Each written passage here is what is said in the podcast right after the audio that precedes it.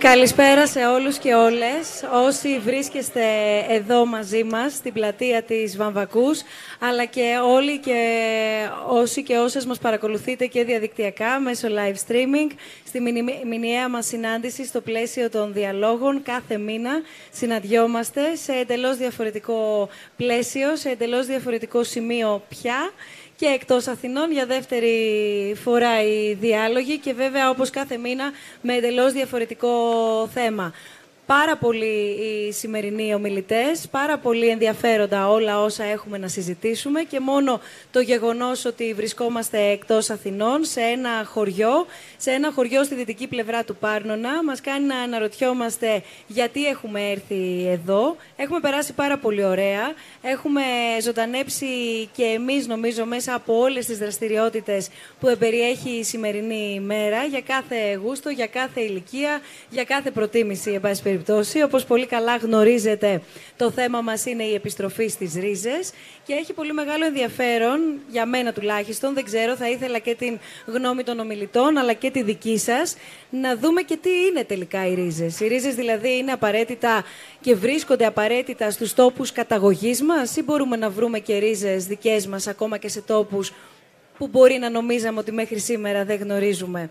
Έχει επίσης πάρα πολύ μεγάλο ενδιαφέρον να δούμε πώς μπορούμε να αναβιώσουμε τόπους, πώς μπορούμε να προσεγγίσουμε περιοχές οι οποίες είναι πιο απομακρυσμένες, οι οποίες συνήθως κατά το ελληνικό μοντέλο είναι αρκετά πιο απομονωμένες, χωρίς δυνατότητες στα βασικά αγαθά, αλλά με όρους και προϋποθέσεις που αν υπάρχει η όρεξη αλλά και η σωστή διαδικασία τελικά μπορούν να επιτευχθούν και να αλλάξουν όλη τη, τη μεγάλη εικόνα. Να καλωσορίσω όλους όσοι βρίσκονται εδώ μαζί μας για να ανοίξουμε αυτή τη συζήτηση, ξεκινώντας με τη σειρά, ο Γιώργος Κουμεντάκης, ο καλλιτεχνικός διευθυντής της Εθνικής Λυρικής Σκηνής. Ευχαριστούμε πάρα πολύ που είστε εδώ μαζί μας σήμερα, για να δούμε και μέσα από τη δική σας εμπειρία ο πολιτισμός πόσο σημαντικός και ζωτικής σημασίας πυλώνας είναι στην αναβίωση ενός τόπου, αλλά να μοιραστείτε μαζί μας και μια προσωπική σας εμπειρία, γιατί βρεθήκατε σε έναν τόπο χωρίς να κατάγεστε από αυτόν τον τόπο, βρήκατε όμως εκεί δικές σας ρίζες και κάνατε ό,τι καλύτερο για να τις δυναμώσετε κιόλας. Ο Κωνσταντίνος Χαμπίδης είναι μαζί μας και ευχαριστούμε πολύ και εσάς που έχετε έρθει εδώ για να δούμε από το, υπό το πρίσμα μάλλον της τεχνολογίας και της καινοτομίας, τι δυνατότητες δίνονται για να δημιουργηθούν θέσεις εργασίας, για να δημιουργηθούν δυνατότητες τέτοιες ανάπτυξης ε, ενός τόπου με εντελώς διαφορετικούς και σύγχρονους τρόπους που σιγά σιγά κυρίως από το εξωτερικό μας έρχονται τέτοια πρότυπα και νομίζω ότι αν και εμείς τα μελετήσουμε με προσοχή δεν θα χάσουμε, παρά θα κερδίσουμε αν, αν τα ακολουθήσουμε. Chief Digital Officer του Δήμου Αθηναίων, ο Κωνσταντίνος Χαμπίδης. Ο πρόεδρος του Ιδρύματος Σταύρος Νιάρχος, Ανδρέας Δρακόπουλος, είναι μαζί μας, γιατί έχει σημασία να δούμε, πριν φτάσω στην μπλε ομάδα, στην ομάδα που μας έχει ουσιαστικά προσκαλέσει σήμερα στο χωριό και μας φιλοξενεί στο χωριό, να δούμε τι είναι εκείνο το οποίο σας έκανε και έκανε ουσιαστικά το Ίδρυμα Σταύρος Νιάρχος πρωτίστως να πιστέψει σε αυτή την ιδέα. Για ποιο λόγο αλλά και με ποιο τρόπο έρχεται κανείς να υποστηρίξει τέτοιου είδους πρωτοβουλίες και τι έχει και το μετά. Πέρα από το σήμερα, πέρα από τη σημερινή πάρα πολύ ωραία γιορτή και συνάντηση, ξέρουμε καλά ότι αρκετοί θα φύγουμε, κάποιοι όμως θα μείνουν πίσω και θα πρέπει όμως και οι δύο πλευρές να μην χαθούμε στο μέσο αυτής της διαδρομής. Ο Τάκης Κουλουβάρης, επίσης, μετά από τον ορεινό αγώνα που πραγματοποιήθηκε και τα λέγαμε νωρίτερα, πρόεδρος της Αναγέννησης και Πρόοδος, γιατρός, ένα πολύ μεγάλο δίκτυο γιατρών που έχουν ταξιδέψει στην απομακρυσμένη Ελλάδα, στην άγωνη γραμμή, αλλά και σε απομακρυσμένα σημεία της υπηρετικής Ελλάδας, για το αυτονόητο, για το οποίο όμως θα πρέπει να συζητήσουμε τι γίνεται με το θέμα της υγείας, πόσο απαραίτητος προφανώς πυλώνας είναι για τον οποιοδήποτε τόπο, κυρίως όμως ως προς την πρόσβαση. Να δούμε λοιπόν εδώ με ποιο τρόπο μπορεί να είναι εφικτή η πρόσβαση για τους κατοίκους, στους γιατρούς, αλλά και στην ιατροφαρμακευτική περίθαλψη. Και ξεκινάμε. Ανάργυρος, Ελένη, Ανάργυρος και Ελένη, Χάρης, Τάσος, Παναγιώτης.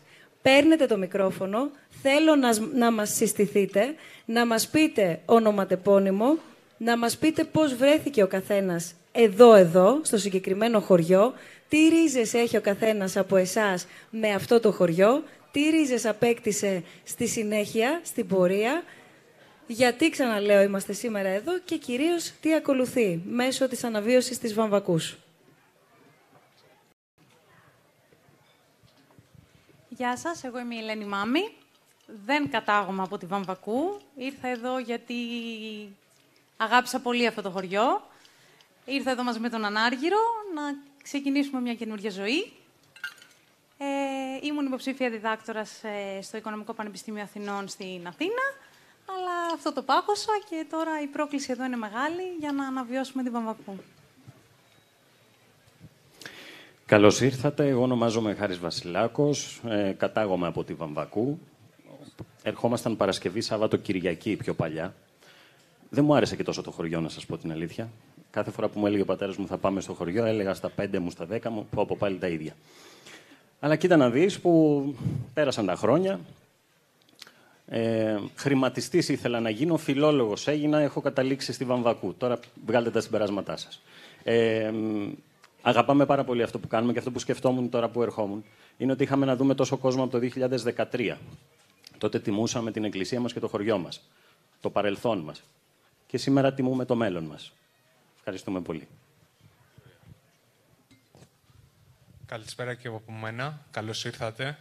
Ονομάζομαι Βερδίλος Ανάργυρος. Έχω καταγωγή από το χωριό και αποδεχτήκαμε την, πρόσκλη... την πρόκληση να αναβιώσουμε το χωριό μας. Και γι' αυτό είμαστε εδώ, για να συνεχίσουμε τα επόμενα βήματα τα οποία έρχονται. Γεια σας και από μένα. Είμαι ο Τάσος Μάρκος, με καταγωγή από τη Βαμβακού. Ε, ασχολούμαι με τη Βαμβακού πολλά χρόνια, με τα κοινά της Βαμβακούς. Είμαι πρόεδρος, αγαπώ πολύ τη Βαμβακού, δουλεύω για τη Βαμβακού και συνεχίζω να δουλεύω πιο πολύ παρέα με το Ίδρυμα τώρα. Ευχαριστούμε πολύ. Γεια σας, είμαι ο Σολυμιώτης ο Παναγιώτης, κατάγομαι από τη Βαμβακού. Ε, κάθε Σαββατοκύριακο γιορτές μεγάλωσα από παιδί με τον παππού και τη γιαγιά. Όλα τα όνειρα έχουν γίνει σε αυτόν τον τόπο και πιστεύω στο μέλλον που έρχεται και είναι και παρόν και μέλλον. Ευχαριστώ πολύ για όλα. Πριν δώσω το λόγο στον κύριο Δρακόπουλο για να ρωτήσω τώρα το γιατί, πώς γνωριστήκατε μεταξύ σας? Ε, νομίζω, αν εξαιρέσουμε τη σχέση Νο, Ανάργυρου και Ελένης...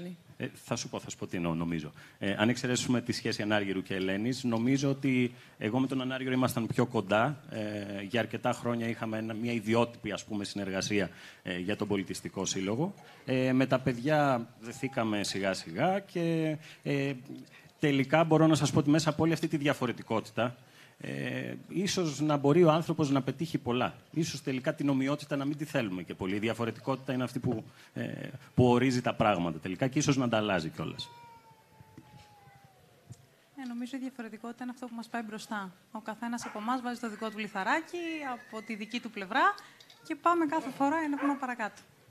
Πόσο καιρό είστε εδώ ήδη? Ζείτε εννοώ εδώ. Εγώ με τον Ανάργυρο είμαστε εδώ από το Φλεβάρι. Εγώ τον τελευταίο μήνα. Και τα παιδιά θα έρθουν τον επόμενο καιρό.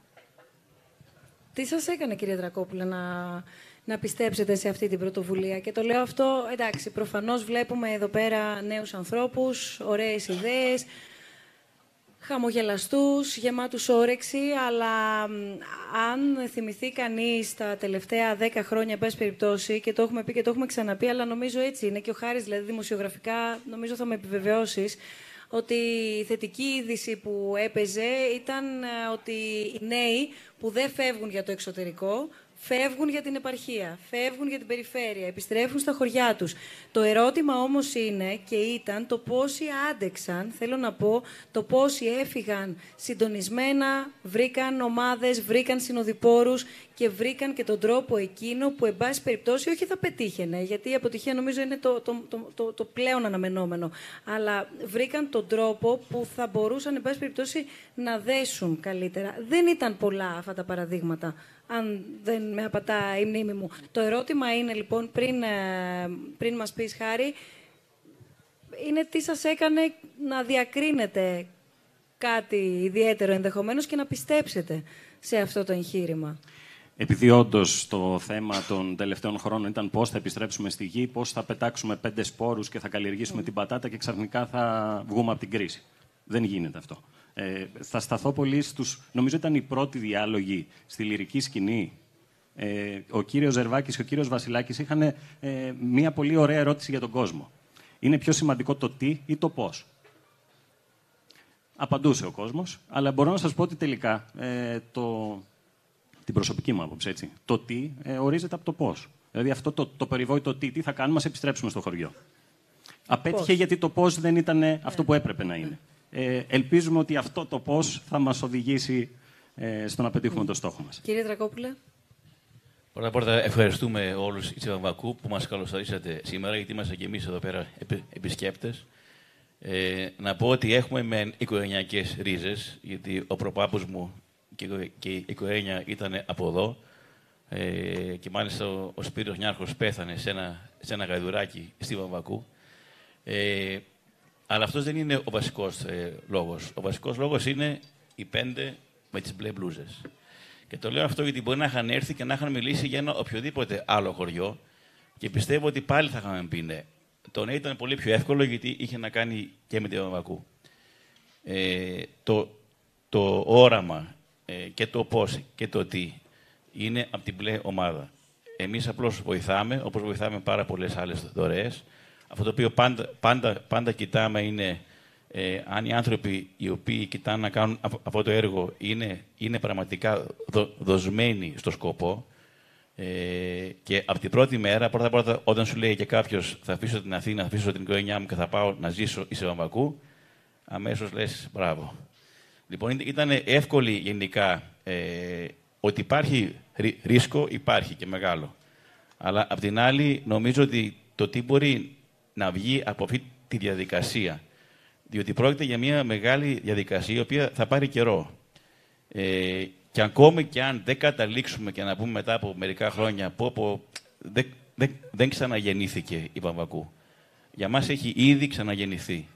Και είναι η διαδικασία του πώς αυτή τη στιγμή, το οποίο είναι και το πιο σπουδαίο πράγμα. Ήμασταν εδώ πέρα το Μάρτιο, ε, νόμιζα ότι ήσουν σε ένα εγκαταλειμμένο χωριό. Θυμάμαι τη μέρα που φύγαμε, ήταν λιγάκι, δηλαδή ήταν αρκετά στενάχωρο το όλο. Ε, η όλη εμπειρία, με την έννοια ότι πω, πω, δεν, δεν υπάρχει ζωή. Και τέσσερις μήνες μετά υπάρχει ζωή. Τώρα, είναι πάρα πολύ σπουδαίο το πώς θα συνεχίσει αυτό το πράγμα. Γιατί όπως ε, ε, είπατε και πριν, μπορεί να φύγουμε σήμερα και τι γίνεται αύριο. Κι όμως, οι σπόροι έχ, υπάρχουν ήδη. Αυτό το οποίο επίσης ε, έχει μεγάλη σημασία είναι το, ε, ο ανθρώπινος παράγοντας. Και με αυτό εννοώ ότι και τα πέντε παιδιά που θα μείνουν εδώ πέρα, αλλά και κυρίως ε, ο κόσμος ο οποίος θα έρθει για να, για να ζήσει την εμπειρία. Είτε είναι εκπαιδευτικά προγράμματα, είτε είναι τα, τα αθλητικά μονοπάτια, είτε είναι ο αγώνας που έγινε σήμερα. Και το συζητάγαμε με το Τάκη, αν το κάνουμε και του χρόνου. Και η γνώμη μου είναι, η εύκολη απάντηση είναι γιατί όχι. Οπότε η απάντηση είναι ναι. Ε, και μόνο και μόνο με τον κόσμο που ήρθε σήμερα ε, και όλοι οι εθελοντές και όλη η εμπειρία, η ζωή έχει ήδη, ήδη, ήδη, ήδη ξαναγυρίσει. Το θέμα είναι το πόσο μακριά θα πάει. Αλλά αυτό δεν είναι ο σκοπός αυτή τη στιγμή. Είναι το να συνεχίσουμε το όραμα, τη, τη διαδικασία και να υποστηρίζουμε την ομάδα αυτή και σιγά σιγά να, να έρθουν και άλλοι. Και αυτό πιστεύουμε ότι το καλοκαίρι με τα διάφορα προγράμματα, όπως είπα πριν, και θέατρο και θρηνός κινηματογράφος, να έρθει πίσω ο ανθρώπινος παράγοντας, να έρθει πίσω η ζωή. Οπότε ήταν εύκολη η απάντηση και θα συνεχίσουμε στο πλευρό. Και πάλι έχει μια ιδιαίτερη σημασία για όλους μας ότι είναι το χωριό με το οποίο συνδεόμαστε και οικογενειακά. Αλλά πιο πολύ από αυτό είναι το, το όραμα των πέντε μπλε, οι μπλε μπλούζες. Και, το, ε, και επίσης το, το, ότι πρα, πρα, πραγματικά δουλεύουν και αυτοί για αυτό το όραμα από το πρωί ως το βράδυ. Ευχαριστώ.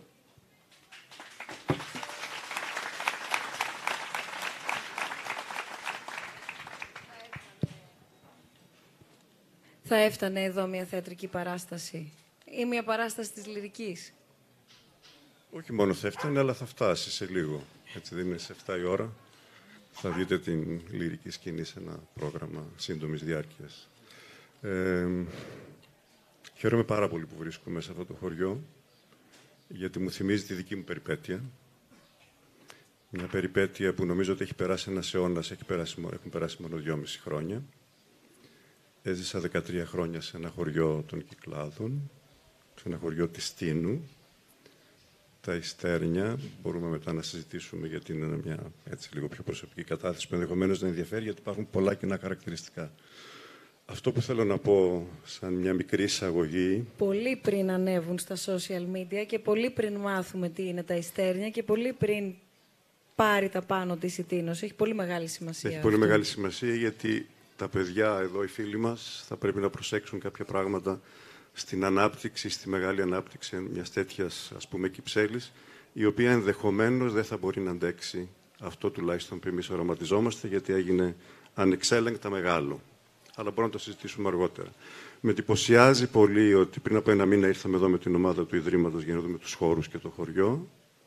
Φυσικά εντυπωσιαστήκαμε πάρα πολύ από την ομορφιά, από το τοπόσιμο. Και ταυτοχρόνως βλέπουμε ότι ήδη έχουν γίνει όλα αυτά τα οποία δεν περιμέναμε ότι θα γίνουν, τουλάχιστον εγώ λίγο φοβηθεί, και βλέπω ότι τα πάντα πια λειτουργούν. Και επίσης βλέπω πάρα πολύ κόσμο. Αυτό είναι το ζητούμενο.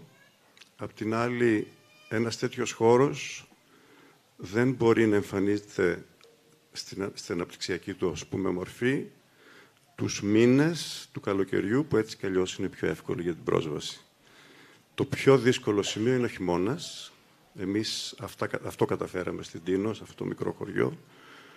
Μέσα στο χειμώνα να βρεθούν οι αντίστοιχες δράσεις, σχεδόν αυτοσχέδια. Βρήκαμε τον τρόπο να πλησιάσουμε τον πολιτισμό και, αν θέλετε, το συζητάμε και αργότερα, με ένα περισσότερο θεσμικό πλαίσιο. Φτιάξαμε δηλαδή διάφορες ομάδες, οι οποίες έμειναν, οι περισσότερες από αυτές υπάρχουν ακόμα, και κάποιες άλλες αναπτύχθηκαν τα πολύ τελευταία χρόνια και με τις οποίες πια δεν έχω επαφή, λόγω της συνεχής απασχόλησης που έχω με την λυρική σκηνή. Λοιπόν, αυτό είναι το πιο δύσκολο. Η καλογερική είναι, δεν είναι εύκολη ιστορία. Όταν δεν υπάρχει κανείς σε ένα ε, χειμωνιάτικο περιβάλλον και θα πρέπει να βρεις και εκεί τον τρόπο να ασχοληθείς με Πο, τη ζωή. Πόσους κατοίκους είχε τότε? Τότε είχε γύρω στους, το χειμώνα είχε γύρω στους, το χωριό αυτό είχε γύρω στους εκατόν σαράντα. Αυτή τη στιγμή είναι γύρω στα εβδομήντα άτομα και δυστυχώς το χωριό πια έχει μεταμορφωθεί με την διαδικασία του... του Airbnb και όλης αυτής της τουριστικής ανάπτυξης. Δεν επιτρέπει πια τις κυψέλες αυτές των ατόμων που εμείς είχαμε φτιάξει πολύ ενεργά και πολύ δυναμικά να αναπτύσσονται με ευκολία, διότι έχει αλλάξει τελείως και το οικονομικό πλαίσιο στο οποίο, δηλαδή ένα σπίτι το οποίο έκανε τότε εβδομήντα ευρώ ή εκατό, τώρα δεν το βρίσκεις λιγότερο από τετρακόσια το μήνα για να μπορέσεις να επιβιώσεις. Μια μεγάλη πρόκληση πάντως, δεν ξέρω, χωρίς να... δεν έχω καμία αντίστοιχη εμπειρία, αλλά για μένα μία από τις μεγαλύτερες προκλήσεις είναι να αντέξει η όποια ομάδα δημιουργείται. Και το δεύτερο, και είναι ισότιμης ε, δυσκολίας, είναι... το πώς, ειδικά εάν δεν κατάγεσαι, αλλά και να κατάγεσαι από εκεί, έρχεσαι και ζυμώνεσαι με την τοπική κοινωνία. Λοιπόν, θα σας πω τώρα μια μικρή, μικρή έτσι, ε, ιστορία, το πώς βρέθηκα. Βρέθηκα μετά τους Ολυμπιακούς, ε, πρώτη Σεπτεμβρίου του δύο χιλιάδες τέσσερα. Είναι πολύ σημαντικό αυτό, γιατί τότε δεν υπήρχε κρίση. Αλλά δεν υπήρχαν και αντίστοιχα άτομα που να ενδιαφέρονται για την επαναφορά στην περιφέρεια και μάλιστα σε ένα ξεχασμένο χωριό των Κυκλάδων. Έναν ολόκληρο χρόνο έζησα κλεισμένο στο σπίτι μου, προσπαθώντας να ξαναβρω τον εαυτό μου μετά τους Ολυμπιακούς, γιατί ήταν ένα πολύ δύσκολο κομμάτι. Δουλέψαμε τρία χρόνια πολύ σκληρά και το ψυχολογικό βάρος ήταν τεράστιο.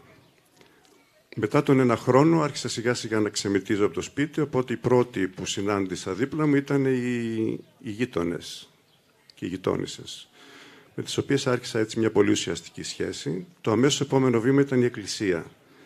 Η Εκκλησία σε αυτά τα χωριά, όπως και εδώ άκουσα πριν, έχει ένα πολύ βασικό ρόλο, γιατί τα πάντα κινούνται γύρω από το ερωτολόγιο της Εκκλησίας και ο κόσμος ήταν στενά συνδεδεμένος με βαθιά πίστη και με ευλάβεια, οπότε υπήρχε ήδη μια κοινότητα, χριστιανική κοινότητα, η οποία μας ένωνε και μας ένωνε ουσιαστικά και μας ενώνει ακόμα.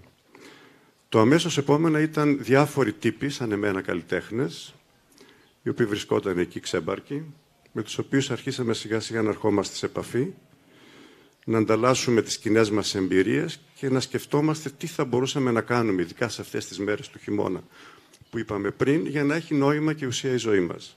Η προϋπόθεση ήταν ότι αγαπούσαμε πάρα πολύ το μέρος αυτό. Τη φύση, το να μένεις στη φύση και να συντεριάξεις και να συντεριάζεις και να ακολουθείς τη ζωή των συγκατοίκων. Έτσι. Μόλις τελειώνει, μόλις τέλειωσε και αυτή η μικρή παρέα η οποία σιγά σιγά αναπτυσσόταν, γιατί ερχόταν κι άλλοι οι οποίοι προσπαθούσαν ε, ακριβώς επειδή ε, ενθουσιαζόταν με τον τρόπο που ζούσαμε εμείς, γιατί τα χαρακτηριστικά ήταν υψηλού περιεχομένου. Ε, μπορώ να πω ότι ζούσαμε μια, μέσα σε ελάχιστα στοιχεία μια πολυτελή ζωή. Λοιπόν, αυξήθηκε αυτό, φτάσαμε κάποια περίοδο τα δεκαπέντε είκοσι άτομα. Ε, το αμέσως επόμενο βήμα ήταν να φύγουμε από το χωριό και να πάμε στα γύρω χωριά. Τα γύρω χωριά μας έδωσαν τη δυνατότητα να αναπτύξουμε τις ιδέες μας και να βρούμε κι άλλους που μπορούσαν να συντεριάξουν με τις δικές μας ιδέες και θέσεις για τη ζωή, την τέχνη, τον πολιτισμό και όλα αυτά τα πράγματα. Και το αμέσως επόμενο η Τήνος. Υπάρχει το Ίδρυμα Τηνιακού Πολιτισμού, ένας πολύ σπουδαίος φορέας, ο οποίος συνδέεται με την Εκκλησία, με την Παναγία της Τίνου, και μας έδωσε τη δυνατότητα, επειδή ασχολήθηκα σε αυτό το χώρο φτιάχνοντας και δημιουργώντας το πολιτιστικό τους, ας πούμε, περιεχόμενο, γιατί μέχρι τότε ήταν αρκετά ασαφές και εκπαιδευτικό και κοινωνικό κτλ. Μας έδωσε τη δυνατότητα να υπάρξουμε, δηλαδή υπήρχαν κάποια χρήματα που θα μπορούσαν να μας βοηθήσουν ακριβώς όπως κάνει τώρα το Ίδρυμα, βέβαια σε πολύ μικρότερη κλίμακα, αλλά αυτό δεν έχει σημασία. Σημασία έχει ότι υπήρξε κάποιος που τόνωνε ή μπορούσε να τονώσει αυτές, αυτές τις ιδιαιτερότητες όλων αυτών των ομάδων, και μετά όλο αυτό ανεξέλεγκτα ε, αναπτύχθηκε σε όλο το νησί. Από εκεί και πέρα πιστεύω ότι την μπάλα τη χάσαμε για διάφορους λόγους. Πριν, πριν, πριν αλλά μέχρι εκεί είναι το ιδανικό, ναι. το ιδανικό σημείο, και μπορώ να σας πω και άλλα πράγματα αργότερα, να μην μονοπολώ την κουβέντα. Θα πούμε, θα πούμε πολλά, αλλά έχω κρατήσει δύο, δύο στοιχεία ή δύο σημεία τέλος πάντων και θέλω να ακούσουμε την ομάδα της Βαμβακούς. Το ένα είναι, ορμόμενοι από όσα μας περιέγραψε τώρα ο Γιώργος, το γεγονός ότι προσπάθησαν να ταιριάξουν ουσιαστικά τη φύση, άρα ναι μεν ό,τι υπάρχει. Εδώ δεν χρειάζεται να μιλήσουμε για αυτή την υπέροχη φύση.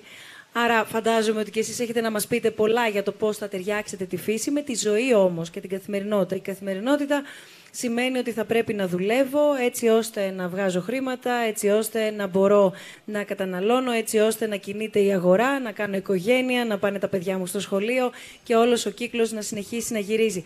Το δε, άρα πέρα από αυτό το πάντρεμα, από το να ταιριάξει, ε, αυτό, να ταιριάξουν αυτές οι πλευρές, το δεύτερο σημείο που έχω κρατήσει είναι το πώς το μοντέλο από το οποίο ξεκινήσατε, στοχεύσατε στο να λειτουργήσει πολλαπλασιαστικά. Δηλαδή, να μην έρθει και να κάνει αυτόν τον κύκλο τόσο γρήγορα εδώ και να μείνει εδώ, αλλά να μεταδοθεί και να, να, να επεκταθεί ευρύτερα και στα γειτονικά χωριά, χωριά, σε ολόκληρο το νησί εμπροκειμένο. Εδώ πέρα πια μπορούμε να μιλήσουμε και ακόμα πιο, πιο πολλαπλασιαστικά.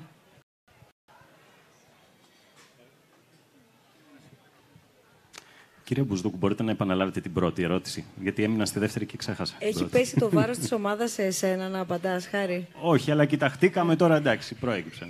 Θέλω να ακούσουμε το δικό σας μοντέλο, τη δική σας σκέψη προσέγγισης mm-hmm. της εδώ κοινωνίας, της εδώ ζωής, του συγκεκριμένου χωριού, τους δικούς σας, αν θέλετε, άξονες, πριν περάσουμε στα διάφορα επιμέρους προγράμματα τα οποία ήδη έχετε ξεκινήσει ή θέλετε να ξεκινήσετε. Στο πού εστιάζετε εσείς την προσοχή σας, και έφερα από όσα μας διηγήθηκε μόλις τώρα ο Γιώργος ως παραδείγματα, αυτά που τουλάχιστον εμένα μου έκαναν εντύπωση, το πώς θέλησαν να παντρέψουν τη φύση και ό,τι, εν πάση περιπτώσει, γιατί γενικά μας βοηθάει η φύση, μας βοηθάει ο τουρισμός, μας βοηθάει αυτό το κομμάτι. Το θέμα είναι τι κάνουμε με το άλλο κομμάτι. Εκεί συνήθως λίγο δεν. Οπότε εδώ πέρα κρατώ αυτό το ιδιαίτερο πάντρεμα. Και το δεύτερο στοιχείο είναι το πώς το μοντέλο που ακολούθησαν και εφάρμοσαν στα Ιστέρνια πολλαπλασιαστικά λειτουργήσε και για άλλα χωριά και συνολικά για ένα ολόκληρο νησί. Η φύση πλέον είναι ο χώρος εργασίας μας. Ε, έχει επιδράσει καταλυτικά, θετικά καταλυτικά, πρώτα απ' όλα στον ύπνο μας. Μπορώ να σας πω ότι ξυπνάμε νωρίτερα από ό,τι ξυπνούσαμε στην πόλη και αισθανόμαστε ότι έχουμε χορτάσει τον ύπνο. Μπορεί να σας φαίνεται αστείο, αλλά είναι πολύ απαραίτητο για να μπορείς να λειτουργήσεις όλη τη μέρα. Ε, επίσης, είναι πολύ εκνευριστική πλέον η ζέστη της πόλης. Είτε αυτή λέγεται Σπάρτη, είτε λέγεται Αθήνα. Ε, πέρα από αυτά τα, τα καταναλωτικά και τα, τα είδη πρώτης ανάγκης, όπως λέμε, ε, η φύση, πέρα από τον τουρισμό, όπως είπες, δεν στεκόμαστε σε αυτό. Δεν πάμε να φτιάξουμε ένα χωριό το οποίο θα είναι αμιγώς τουριστικό. Δεν λείπει αυτό, δεν θέλουμε αυτό. Ε, θέλουμε να μείνουμε πιστοί στο χαρακτήρα που έχει το χωριό, στον παραδοσιακό αυτό χαρακτήρα. Ε, και οι άξονες πάνω στους οποίους δουλεύουμε είναι τρεις. Ο ένας είναι ε, οι υποδομές, αυτές που είδατε. Μπορούμε να πούμε ότι είναι κάποιες υποδομές αγροτουριστικές. Ο δεύτερος είναι η καινοτομία και ο τρίτος είναι η αγροτική παραγωγή, φυσικά. Να τις αναφέρουμε και πιο συγκεκριμένα, γιατί είμαστε ήδη στο χωριό, έχουμε ήδη περάσει τη μισή μας μέρα, έχουμε πάει σε δύο, τρεις, τέσσερις, πέντε υποδομές που, όπως προαναφέρθηκε, πριν από μόλις πριν από λίγους μήνες δεν υπήρχαν. Η πρώτη φάση της υλοποίησης του project ξεκίνησε στις αρχές του χρόνου. Δημιουργήθηκε ο χώρος που είναι ακριβώς πίσω σας, ο οποίος είναι η ταβέρνα και το καφέ μας. Έχει ανακαινιστεί ο χώρος του σχολείου, στον οποίο γίνονται δραστηριότητες για παιδιά και θα γίνουν κατά τη διάρκεια του καλοκαιριού και αρκετές πολιτιστικές δράσεις. Ένα, το κοινοτικό γραφείο ανακαινίστηκε για να στεγάσει τα γραφεία του οργανισμού και να μπορέσουμε να υλοποιήσουμε το συγκεκριμένο project. Έχουν γίνει αρκετές προσπάθειες να βελτιωθεί η καθημερινότητά μας. Αυτό έχει να κάνει με τις υποδομές. Είμαστε ένα χωριό που δεν είναι η Σπάρτη, άρα πρέπει να διεκδικήσουμε πράγματα. Είτε αυτό περιλαμβάνει το ότι δεν είχαμε φώτα το χειμώνα και έπρεπε να φτιαχτεί ο παραδοσιακός φωτισμός για να μπορούμε να πάμε σπίτι μας, μέχρι το ότι καθαρίστηκαν οι δρόμοι. Είναι πράγματα τα οποία δεν τα, συζη... δεν τα συναντάμε σε μια μεγάλη πόλη, αλλά είναι πράγματα που εδώ αλλάζουν την καθημερινότητά σου. Ακόμα είναι μικρά, αλλά βοηθάνε όλους μας. Πάνω σε αυτά στηριζόμαστε για να αλλάξουμε την καθημερινότητά μας. Συνεχώς βρίσκουμε προβλήματα τα οποία προσπαθούμε να βρούμε λύσεις, είτε μικρότερα είτε μεγαλύτερα. Και αυτό το οποίο θέλουμε στην πραγματικότητα είναι να κρατήσουμε το χαρακτήρα του χωριού που βλέπουμε και να παρέχουμε σύγχρονες συνθήκες διαβίωσης για τους κατοίκους που υπάρχουν στην περιοχή και θα έρθουν. Ποιος είναι ο χαρακτήρας του χωριού, δηλαδή τι είναι αυτό που χαρακτηρίζει το χωριό, τι είναι αυτό που θέλετε να κρατήσετε στο χωριό, τι είναι αυτό που πρέπει να ξέρουμε και εμείς και να μάθουμε για το χωριό που δεν έχουμε έρθει πολλές φορές, ίσως κάποιοι να έρχονται σήμερα και πρώτη φορά εδώ. Θέλουμε να κρατήσουμε καταρχήν το παραδοσιακό του χαρακτήρα. Και πήγε, πήγε να... έξι. Αυτό είναι το ρολόι του χωριού. Ναι.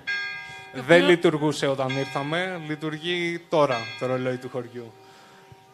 Ένα από τα πράγματα τα οποία διορθώθηκε σταδιακά.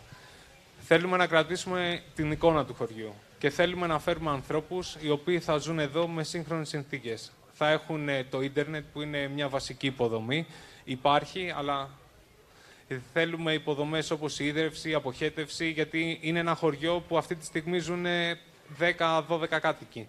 Άρα, όταν αυτοί γίνουν τριάντα, θα εμφανιστούν προβλήματα τα οποία αυτή τη στιγμή είναι, δεν φαίνονται.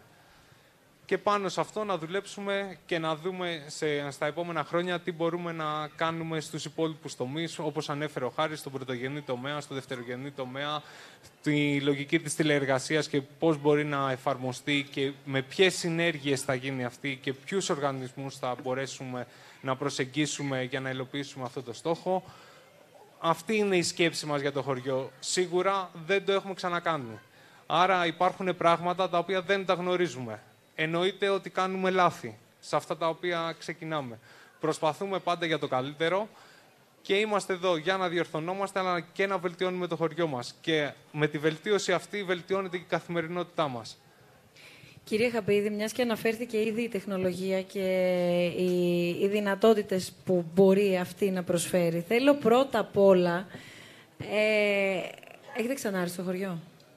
Είναι η πρώτη φορά που έρχομαι, όχι. Ωραία, θέλω την πρώτη σας αίσθηση. Την πρώτη αίσθηση όμως υπό αυτό το πρίσμα. Όχι ένα ωραίο χωριό, αυτό το είπαμε όλοι μας. Όποιος όμως ξέρει τι μπορεί να προσφέρει η τεχνολογία και όποιος ακριβώς γνωρίζει τι χρειάζεται για να έρθει η σωστή τεχνολογία σε συνδυασμό με τον σωστό τρόπο, θέλω την πρώτη σας εικόνα. Νομίζω ότι η Βαμβακού δεν είναι ένα μοναδικό χωριό στην Ελλάδα. Η... Οι απομακρυσμένες περιοχές που έχουμε, είμαστε μια νησιωτική χώρα από τη μία, αλλά και αρκετά ορεινή, με ένα ιδιαίτερα δύσκολο ορεινό ανάγλυφο. Ε, έχουν, θα συναντήσουμε πάρα, πολλά, πάρα πολλές βαμβακού, όχι ως προς την ομορφιά, αλλά ως προς τα, ως προς τα πόσο εγκαταλειμμένα χωριά μπορείς να βρεις ανά την ελληνική επικράτεια. Η τεχνολογία δεν μπορεί να δώσει καμία λύση, καμία λύση αν δεν της περιγράψουμε το πρόβλημα, δεν τις περιγράψουμε την πρόκληση και δεν την αντιμετωπίσουμε ως εργαλείο για να πάμε μπροστά. Αν αντιμετωπίσουμε την τεχνολογία ως μια αγορά κάποιων εργαλείων, κάποιας πλατφόρμας, είναι βέβαιο, μαθηματικά βέβαιο ότι θα οδηγηθούμε πάρα πολύ σύντομα, σε, ε, θα οδηγήσουμε το όποιο εργαλείο σε αχρησία. Έτσι λοιπόν πρέπει να περιγράψουμε στην τεχνολογία το πρόβλημα. Ποιο είναι το πρόβλημα που αντιμετωπίζουμε? Στην ουσία είναι ένα ιστορικό πρόβλημα. Οι άνθρωποι στους προϊστορικούς χρόνους, πάω λίγο πίσω, μακριά από τεχνολογία, ζούσαν εκεί που μπορούσαν να μείνουν, εκεί που ήταν ασφαλές να μείνουν, για να συνεχίσουν μετά να ζουν σε χωριά ε, όλοι μαζί, γιατί το, οι πολλοί κάνουν πολιτισμό, κακό χωριό τα λίγα σπίτια, λέει ο λαός, και μετά να συνεχίζουν να ζουν σε πόλεις και μετά να ζουν σε μεγάλες πόλεις. Πια όλα τα predictions που έχουμε, όλες τις προβλέψεις, είναι ότι όλο και περισσότερο ο παγκόσμιος πληθυσμός θα συγκεντρώνεται σε τεράστιες μεγάλες πόλεις. Από τη μία αυτό κάνει ενδιαφέρον το ζήτημα της παραγωγής πολιτισμού, γνώσης, της οικονομίας, εκεί παράγεται πλούτος της πόλης.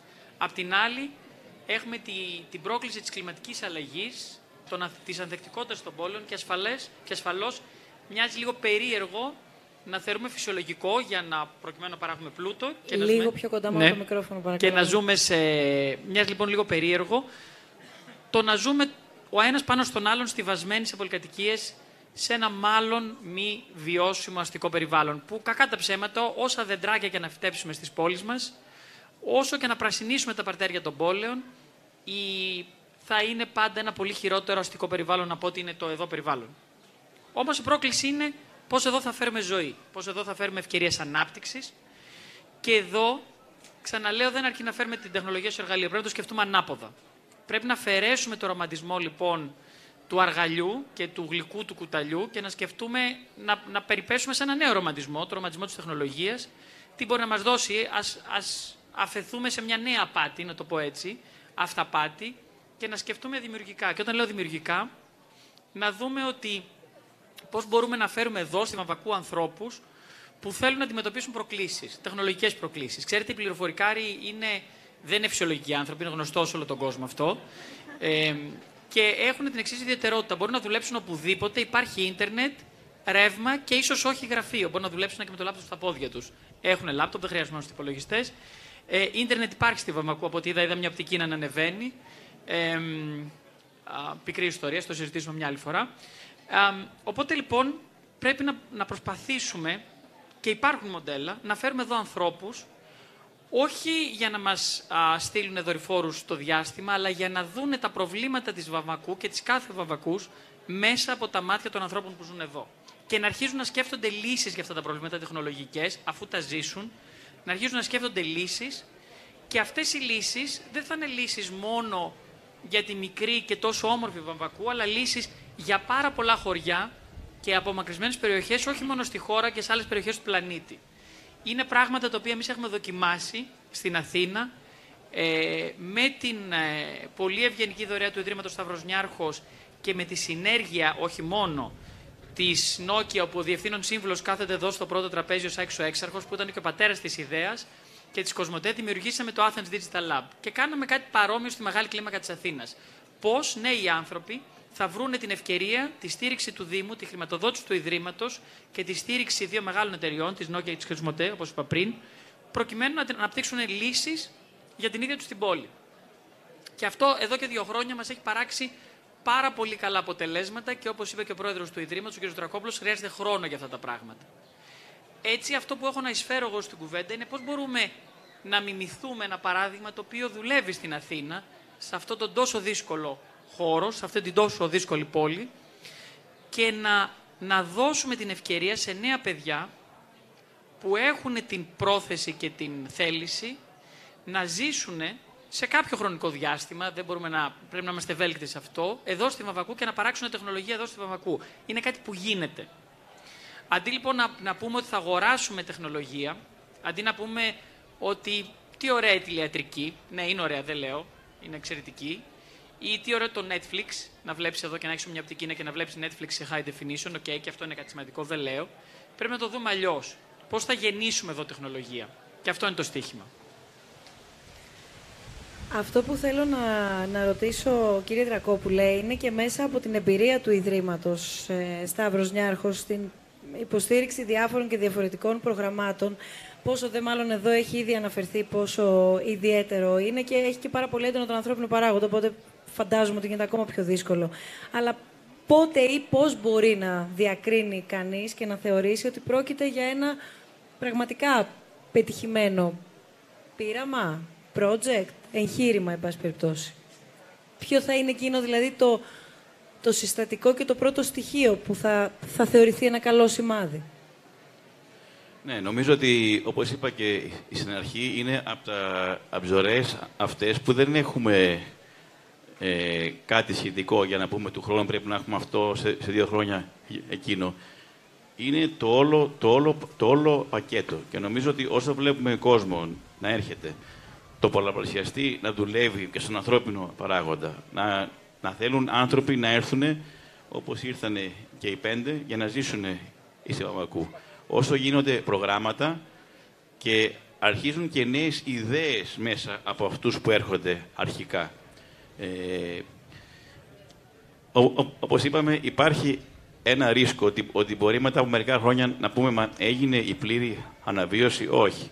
Εμάς δεν μας απασχολεί αυτό. Θα είναι πάλι, για μένα, είναι ήδη, και ας το πω έτσι, ε, έχει, ήδη, έχει ήδη πετύχει αυτό το project για μας.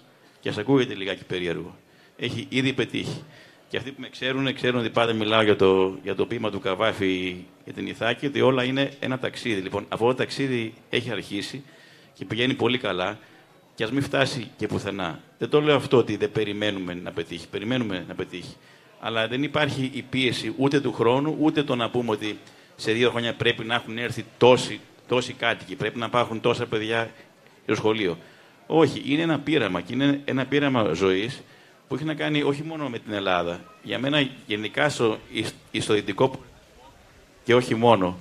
Ε, οι άνθρωποι φεύγουν, πάνε στις μεγάλες πόλεις και αυτό θα συνεχιστεί, γιατί έτσι έχει γίνει η ζωή.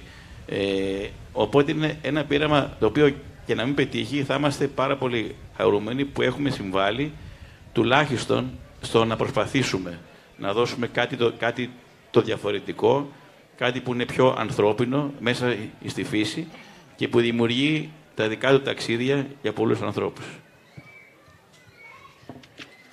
Πριν δούμε τι γίνεται με τον τομέα της υγείας, που εδώ πέρα δεν χρειάζεται να πει κανείς τίποτα για το πόσο απαραίτητη και αναγκαία είναι η, η πρόσβαση, ειδικά φαντάζομαι εάν πρόκειται και για γονείς που ενδεχομένως έχουν μικρά παιδιά, αλλά και μικρά παιδιά να μην έχουν για τον οποιοδήποτε άνθρωπο, είτε είναι μαζί με την οικογένειά του, είτε είναι μόνος του.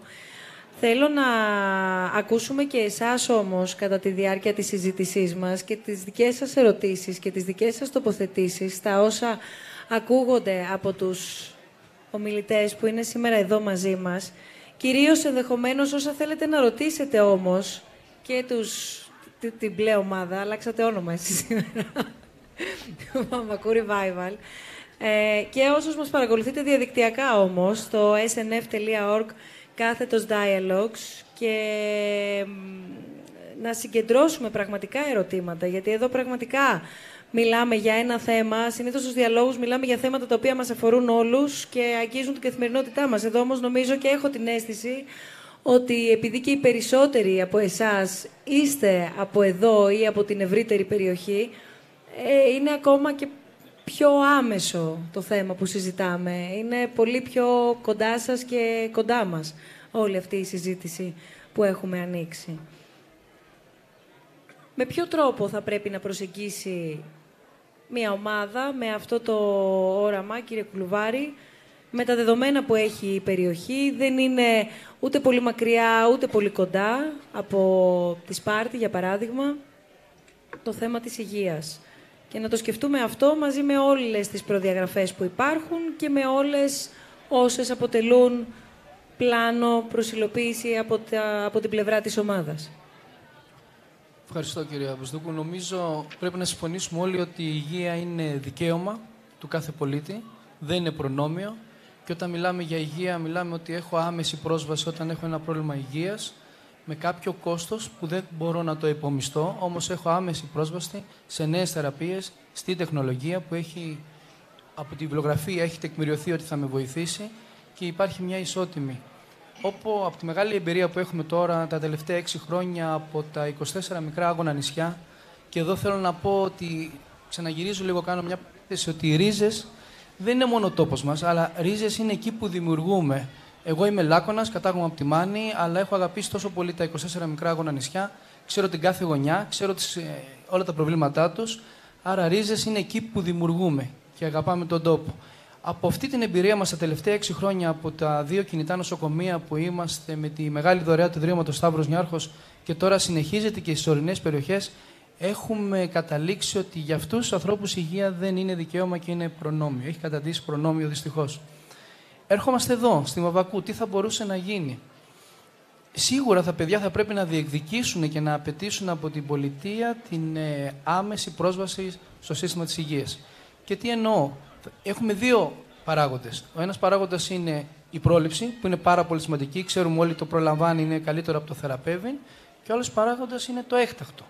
Η πρόληψη θα μπορούσε με μικρές κινητές, ευέλικτες μονάδες, κινητή οφθαλμολογική, μαζί με οδοντιατρική, μαζί με καρδιολογική, με ένα μαστογράφο, με ένα τεστ παπ, να γυρίζεις σε όλα τα χωριά και όχι μόνο στη Βαμβακού. Πρέπει να συνεργαστούν όλα τα χωριά με όλους τους κατοίκους και να έχει πρόγραμμα που να γυρίζει όλα τα χωριά όλο το χρόνο και έτσι να γίνεται ένα προληπτικό πρόγραμμα.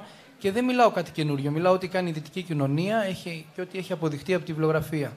Το δε έκτακτο περιστατικό θα μπορούσε με το θεσμό του οικογενειακού γιατρού που δυστυχώς δεν έχει αναπτυχθεί καλά στη χώρα μας. Ε, το Ίδρυμα Σταύρος Νιάρχος έχει φτιάξει προγράμματα εκπαίδευσης γενικών γιατρών από το δύο χιλιάδες δώδεκα στη Νέα Υόρκη. Ε, δυστυχώς δεν έχει αναπτυχθεί πάρα πολύ καλά στη χώρα μας. Μπορεί ένας πολύ καλός γενικός γιατρός να καλύψει πέντε και οκτώ χωριά και έτσι να μπορέσουμε να έχουμε μια πρόσβαση στο έκτακτο. Αλλά και η τεχνολογία εδώ, η τηλεϊατρική, θα μπορούσε να βοηθήσει στο έκτακτο περιστατικό τον γενικό γιατρό, αν χρειαστεί να μετακινηθεί επειγόντως ο ασθενής στην, σε κάποιο νοσοκομείο. Ε, είναι κύριο πρόβλημα το θέμα της υγείας. Σε, στα μικρά άγωνα νησιά δεν έχει λυθεί. Το προσπαθούμε, αν φανταστείτε ότι το δύο χιλιάδες δεκατέσσερα που ξεκινήσαμε και κάναμε μια μεγάλη έρευνα, δεν υπήρχε γυναίκα στα είκοσι τέσσερα μικρά άγωνα νησιά που είχε κάνει μαστογραφία. Ε, ήταν τραγικό για μας.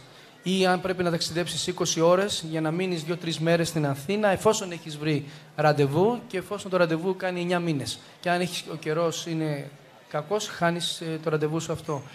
Πρέπει τα παιδιά να διεκδικήσουν και να απαιτήσουν, αλλά όχι μόνο τους, νομίζω σε συνεργασία με όλα τα γύρω χωριά, την άμεση πρόσβαση στο, σύστημα, στο Εθνικό Σύστημα Υγείας. Θέλετε να μας δώσετε μία εικόνα του τι έχει, τι δεν έχει, όχι σε αντιπαράθεση, το χωριό, έτσι ώστε να καταλάβουμε από πού αρχίζει το νήμα και για εσάς. Δηλαδή, ποια είναι αυτή τη στιγμή η πρώτη προτεραιότητα, ποια είναι η πρώτη βασική ανάγκη ή ποια ήταν και την καλύψατε και προς τα πού προσανατολίζεστε, με ποιο τρόπο προσανατολίζεστε να υλοποιήσετε και τα επόμενα βήματά σας, εντάξει, έχοντας σημειώσει ήδη τα, τα πρώτα, έχετε μόλις ξεκινήσει προφανώς, μετά και τα όσα έχουν ήδη προαναφερθεί από τους ομιλητές, που πάνω κάτω έχουν μιλήσει για όλα τα, τα βασικά συστατικά, τα απαραίτητα συστατικά. Νομίζω ότι ένα από τα βασικά προβλήματα της Βαμβακούς είναι οι υποδομές. Ε, χρειαζόμασταν κάπου να μείνουμε, αλλά να είναι οι συνθήκες να μπορούμε να μείνουμε σε ένα σπίτι όλο το χρόνο, γιατί εδώ τα σπίτια είναι θερινά, τα περισσότερα. Οπότε υπήρχε το πρόβλημα της θέρμανσης. Δεν ήταν πολύ εύκολος ο χειμώνας. Ένα πρόβλημα που πρέπει να λύσει η τεχνολογία είναι να μην παγώνουν οι σωλήνες. Να μην αφήνουμε όλο το βράδυ, αν ήδη βρύσει. Ε, είναι ένα ορεινό χωριό, χιονίζει, οπότε αυτό δυσκολεύει τα πράγματα. Ε, άρα δεν, έχουμε, δεν αποκλειστήκαμε καθόλου το χειμώνα, παρότι είχαμε ένα πολύ δύσκολο χειμώνα, αλλά παρόλα αυτά, εντάξει, είναι ένα, είναι ένα θέμα. Η θέρμανση είναι ένα θέμα, η διαμονή είναι ένα θέμα. Πρέπει να λυθούν λίγο τα ιδιοκτησιακά εδώ στην περιοχή για να μπορούμε να βρούμε και για ανθρώπους που θέλουν να έρθουν να μείνουν εδώ, να βρούμε διαμονή. Άρα νομίζω ότι το βασικό μας πρόβλημα ήταν αυτό, ήταν οι υποδομές και ήταν και η διαμονή, που ακόμα δεν το έχουμε λύσει, είναι αυτό που θα λύσουμε στο επόμενο στάδιο. Ε, εγώ σκέφτομαι το... κάτι, δεν ξέρω, κάτι το οποίο ίσως να μην έχει νόημα να συζητηθεί τώρα. Μιλάω για την κοινωνικοποίηση, το συζητούσαμε μια μέρα. Ε, κι όμως μπορώ να σας πω ότι δεν αισθανόμαστε απομονωμένοι. Ε, είναι τόσο μεγάλη αυτή η οικογένεια, πολλαπλασιάζονται με τέτοια ταχύτητα οι άνθρωποι που μπαίνουν στην επαγγελματική μας ζωή και όχι μόνο, γιατί δεν είναι επάγγελμα αυτό που συμβαίνει τους τελευταίους μήνες εδώ, είναι ένα μείγμα επαγγέλματος και ζωής. Ε, αλλά η αλήθεια είναι ότι μία συστολή που μπορεί να έχει κάποιος για να πάει στο χωριό είναι «Ωραία, και με ποιους θα μιλάω, με ποιους θα κάνω παρέα και θα με παίζουν». Το «θα με παίζουν» δεν το λέω ηρωνικά, το λέω και το εννοώ. Εγώ, ένας από τους λόγους που δεν ήθελα να έρχομαι στο χωριό είναι γιατί ήμουν ένα παιδάκι λίγο απομονωμένο και λίγο ε, αντικοινωνικό. Ε, είναι, είναι και αυτός ένας παράγοντας. Και ε, πώς σας υποδέχτηκα. Μάλλον πήρα στροφή και άλλαξα λίγο τον τρόπο σκέψης μου. Ε, μας υποδέχτηκαν πολύ καλά. Φυσικά πάντα όταν τα νερά ταράζονται, ναι, ταράζονται ε, θα προκύψουν και διαφορετικές απόψεις, εντάσεις, διχογνωμίες. Κοινωνία. Ναι, σεβαστά όλα. Όλα θέλουμε να τα ακούμε. Αλλά ακόμη και αυτό να ξέρετε ότι αντιμετωπίζετε πολλές φορές με καχυποψία. Κάτσε τώρα, πώς γίνεται να ακούς τη διαφορετική μου άποψη. Πώς γίνεται να δέχεσαι ότι εγώ σε προσβάλλω. Ναι, υπάρχει και αυτό. Συμφωνούμε ότι διαφωνούμε. Μπορείς να με προσβάλλεις, μπορούμε να διαφωνούμε και εγώ μπορώ να το δέχομαι. Έχω κάθε δικαίωμα να δέχομαι τη διαφορετική σου άποψη και τον κακό σου τρόπο. Το θέμα πάντως της κοινωνικοποίησης νομίζω ότι δεν, το, δεν νιώσαμε καθόλου απομονωμένοι εδώ, γιατί σε όλη αυτή την προσπάθεια δεν ήμασταν ποτέ μόνοι μας. Υπάρχουν γύρω μας πάρα πολλοί συνεργάτες, υπάρχει το Ίδρυμα Σταύρος Νιάρχος, οπότε κάθε μέρα ήμασταν μαζί με διαφορετικούς ανθρώπους, συζητούσαμε πάρα πολλά θέματα. Άνοιγε το μυαλό μας, ε, σε, κάθε, σε κάθε συνάντηση άνοιγε το μυαλό μας. Βρίσκαμε διαφορετικά πράγματα, διαφορετικές ιδέες, κάθε μέρα είναι διαφορετική. Ε, ασχοληθήκαμε με πράγματα που δεν το είχαμε φανταστεί καν ότι θα ασχολιόμασταν. Δηλαδή, εγώ όταν ήμουν στην Αθήνα, νομίζω ότι δεν είχα σκεφτεί ποτέ ότι θα έκανα όλα αυτά που έχω κάνει τους από το Φλεβάρι εδώ στη Βαμβακού και δεν ξέρω αν θα μου δινόταν και η δυνατότητα στην Αθήνα να τα κάνω όλα αυτά μέσα σε τόσο σύντομο χρονικό διάστημα και σε τόσο μικρή ηλικία. Νομίζω ότι αυτό είναι ένα στοιχείο που όλο αυτό το πράγμα, αλλά και την μετοίκησή μας εδώ, την έκανε πάρα πολύ ξεχωριστή. Οι φίλοι που είχατε και η κοινωνικοποίησή σας στην προηγούμενη ζωή, τι έγινε τώρα εδώ, απομονωθήκατε, έρχονται... Οι φίλοι μας σήμερα είναι εδώ. Και... Πού είναι, πού είναι οι φίλοι σας? Δεν ξέρω, κάπου τους έχω χάσει. Φοράνε και αυτοί μπλες μπλούζες. Είναι εδώ και μας βοηθάνε. Και... Εντάξει, και εμείς πηγαίνουμε στην Αθήνα. Δεν, έχουμε ξεχάσει, δεν μας έχουν ξεχάσει, δεν τους έχουμε ξεχάσει. Είναι από τους πρώτους ανθρώπους που μας στηρίξανε. Παρακολουθούν τα έργα ένα-ένα. Και είχαν το ίδιο άγχος με εμάς. Γι' αυτό και σήμερα ήταν εδώ και μας βοηθήσανε να είναι εκεί τα παιδιά στα σκαλιά. Που μας βοηθούν όλη την ημέρα και μας ξεναγούν με τις οδηγίες τους ουσιαστικά μέσα στο χωριό όλη την ημέρα και σε αυτό το πρόγραμμα που έχει ετοιμαστεί για σήμερα. Μέσα από όλη αυτή την πολύ ωραία ιστορία που ακούσαμε νωρίτερα για τα Ιστέρνια και όσοι έχουμε πάει πραγματικά τα έχουμε αγαπήσει και έχουμε νιώσει κάτι σε αυτόν τον τόπο. τι είναι αυτό το οποίο απογοήτευσε όλη αυτή την ομάδα περισσότερο? Πριν πάμε σε αυτό, μπορώ να πω κάτι για το προηγούμενο, γιατί έχει πολύ ενδιαφέρον, γιατί τα πρώτα πράγματα που αντιμετωπίζεις είναι πρακτικά. Ε, εγώ έφτασα σε ένα χωριό που το ρεύμα, είχαμε διακοπές ρεύματος συνεχώς, το νερό δεν πεινόταν, δεν υπήρχε βιολογικός καθαρισμός, ε, πάρα πολλές φορές δεν υπήρχε γιατρός αγροτικός, ε, δεν υπήρχαν φώτα στους δρόμους, ε, Ε, οπότε από ένα σημείο και μετά άνθρωποι μεγάλης ηλικίας δεν μπορούσαν να κυκλοφορήσουν κτλ. Ε, η, η πρώτη σχέση που προσπαθήσαμε να φτιάξουμε, που είχε πολύ ενδιαφέρον και δεν ήταν πολύ εύκολη, ήταν με τους ντόπιους. Και μου έκανε πολύ μεγάλη εντύπωση, μας έκανε εντύπωση ότι είχαν αφαιθεί σε αυτή την πραγματικότητα θεωρώντας ότι ήταν φυσιολογική και ουσιαστικά δεν είχαν, σαν να μην είχαν κανένα δικαίωμα για αυτή τη ζωή. Πολύ εντυπωσιακό. Σιγά σιγά, οποιαδήποτε πρωτοβουλία πήραμε, και γι' αυτό μη σας φοβίζει απολύτως τίποτα, πραγματικά το λέω, ξεκινάτε με πολύ ωραίες προδιαγραφές και πολύ σωστά. Ε, αυτό που κάν, ό,τι κάναμε, ό,τι ενέργεια κάναμε, την κάναμε συνολ, συν, συλλογικά και συνολικά. Μαζεύαμε υπογραφές, πήγαμε στη ΔΕΗ, μας έβαλε υπόγειο ρεύμα, ένα μεγάλο μέρος του χωριού, το νερό μας αυτή τη στιγμή πίνεται, είναι ηλεκτροδοτημένο όλο το σύστημα κτλ. Ε, και τώρα έχω την εντύπωση ότι αυτό όχι μόνο το απολαμβάνουν, αλλά θεωρούν ότι είναι ένα δικαίωμα, δικαίωμα για τη ζωή. Και τώρα δεν μπορείς πολύ εύκολα να τους το πάρεις, οπότε οτιδήποτε υπάρχει ως πρόβλημα το αντιμετωπίζουν πάντα συλλογικά και αυτό είναι μια πολύ μεγάλη νίκη για όλους μας.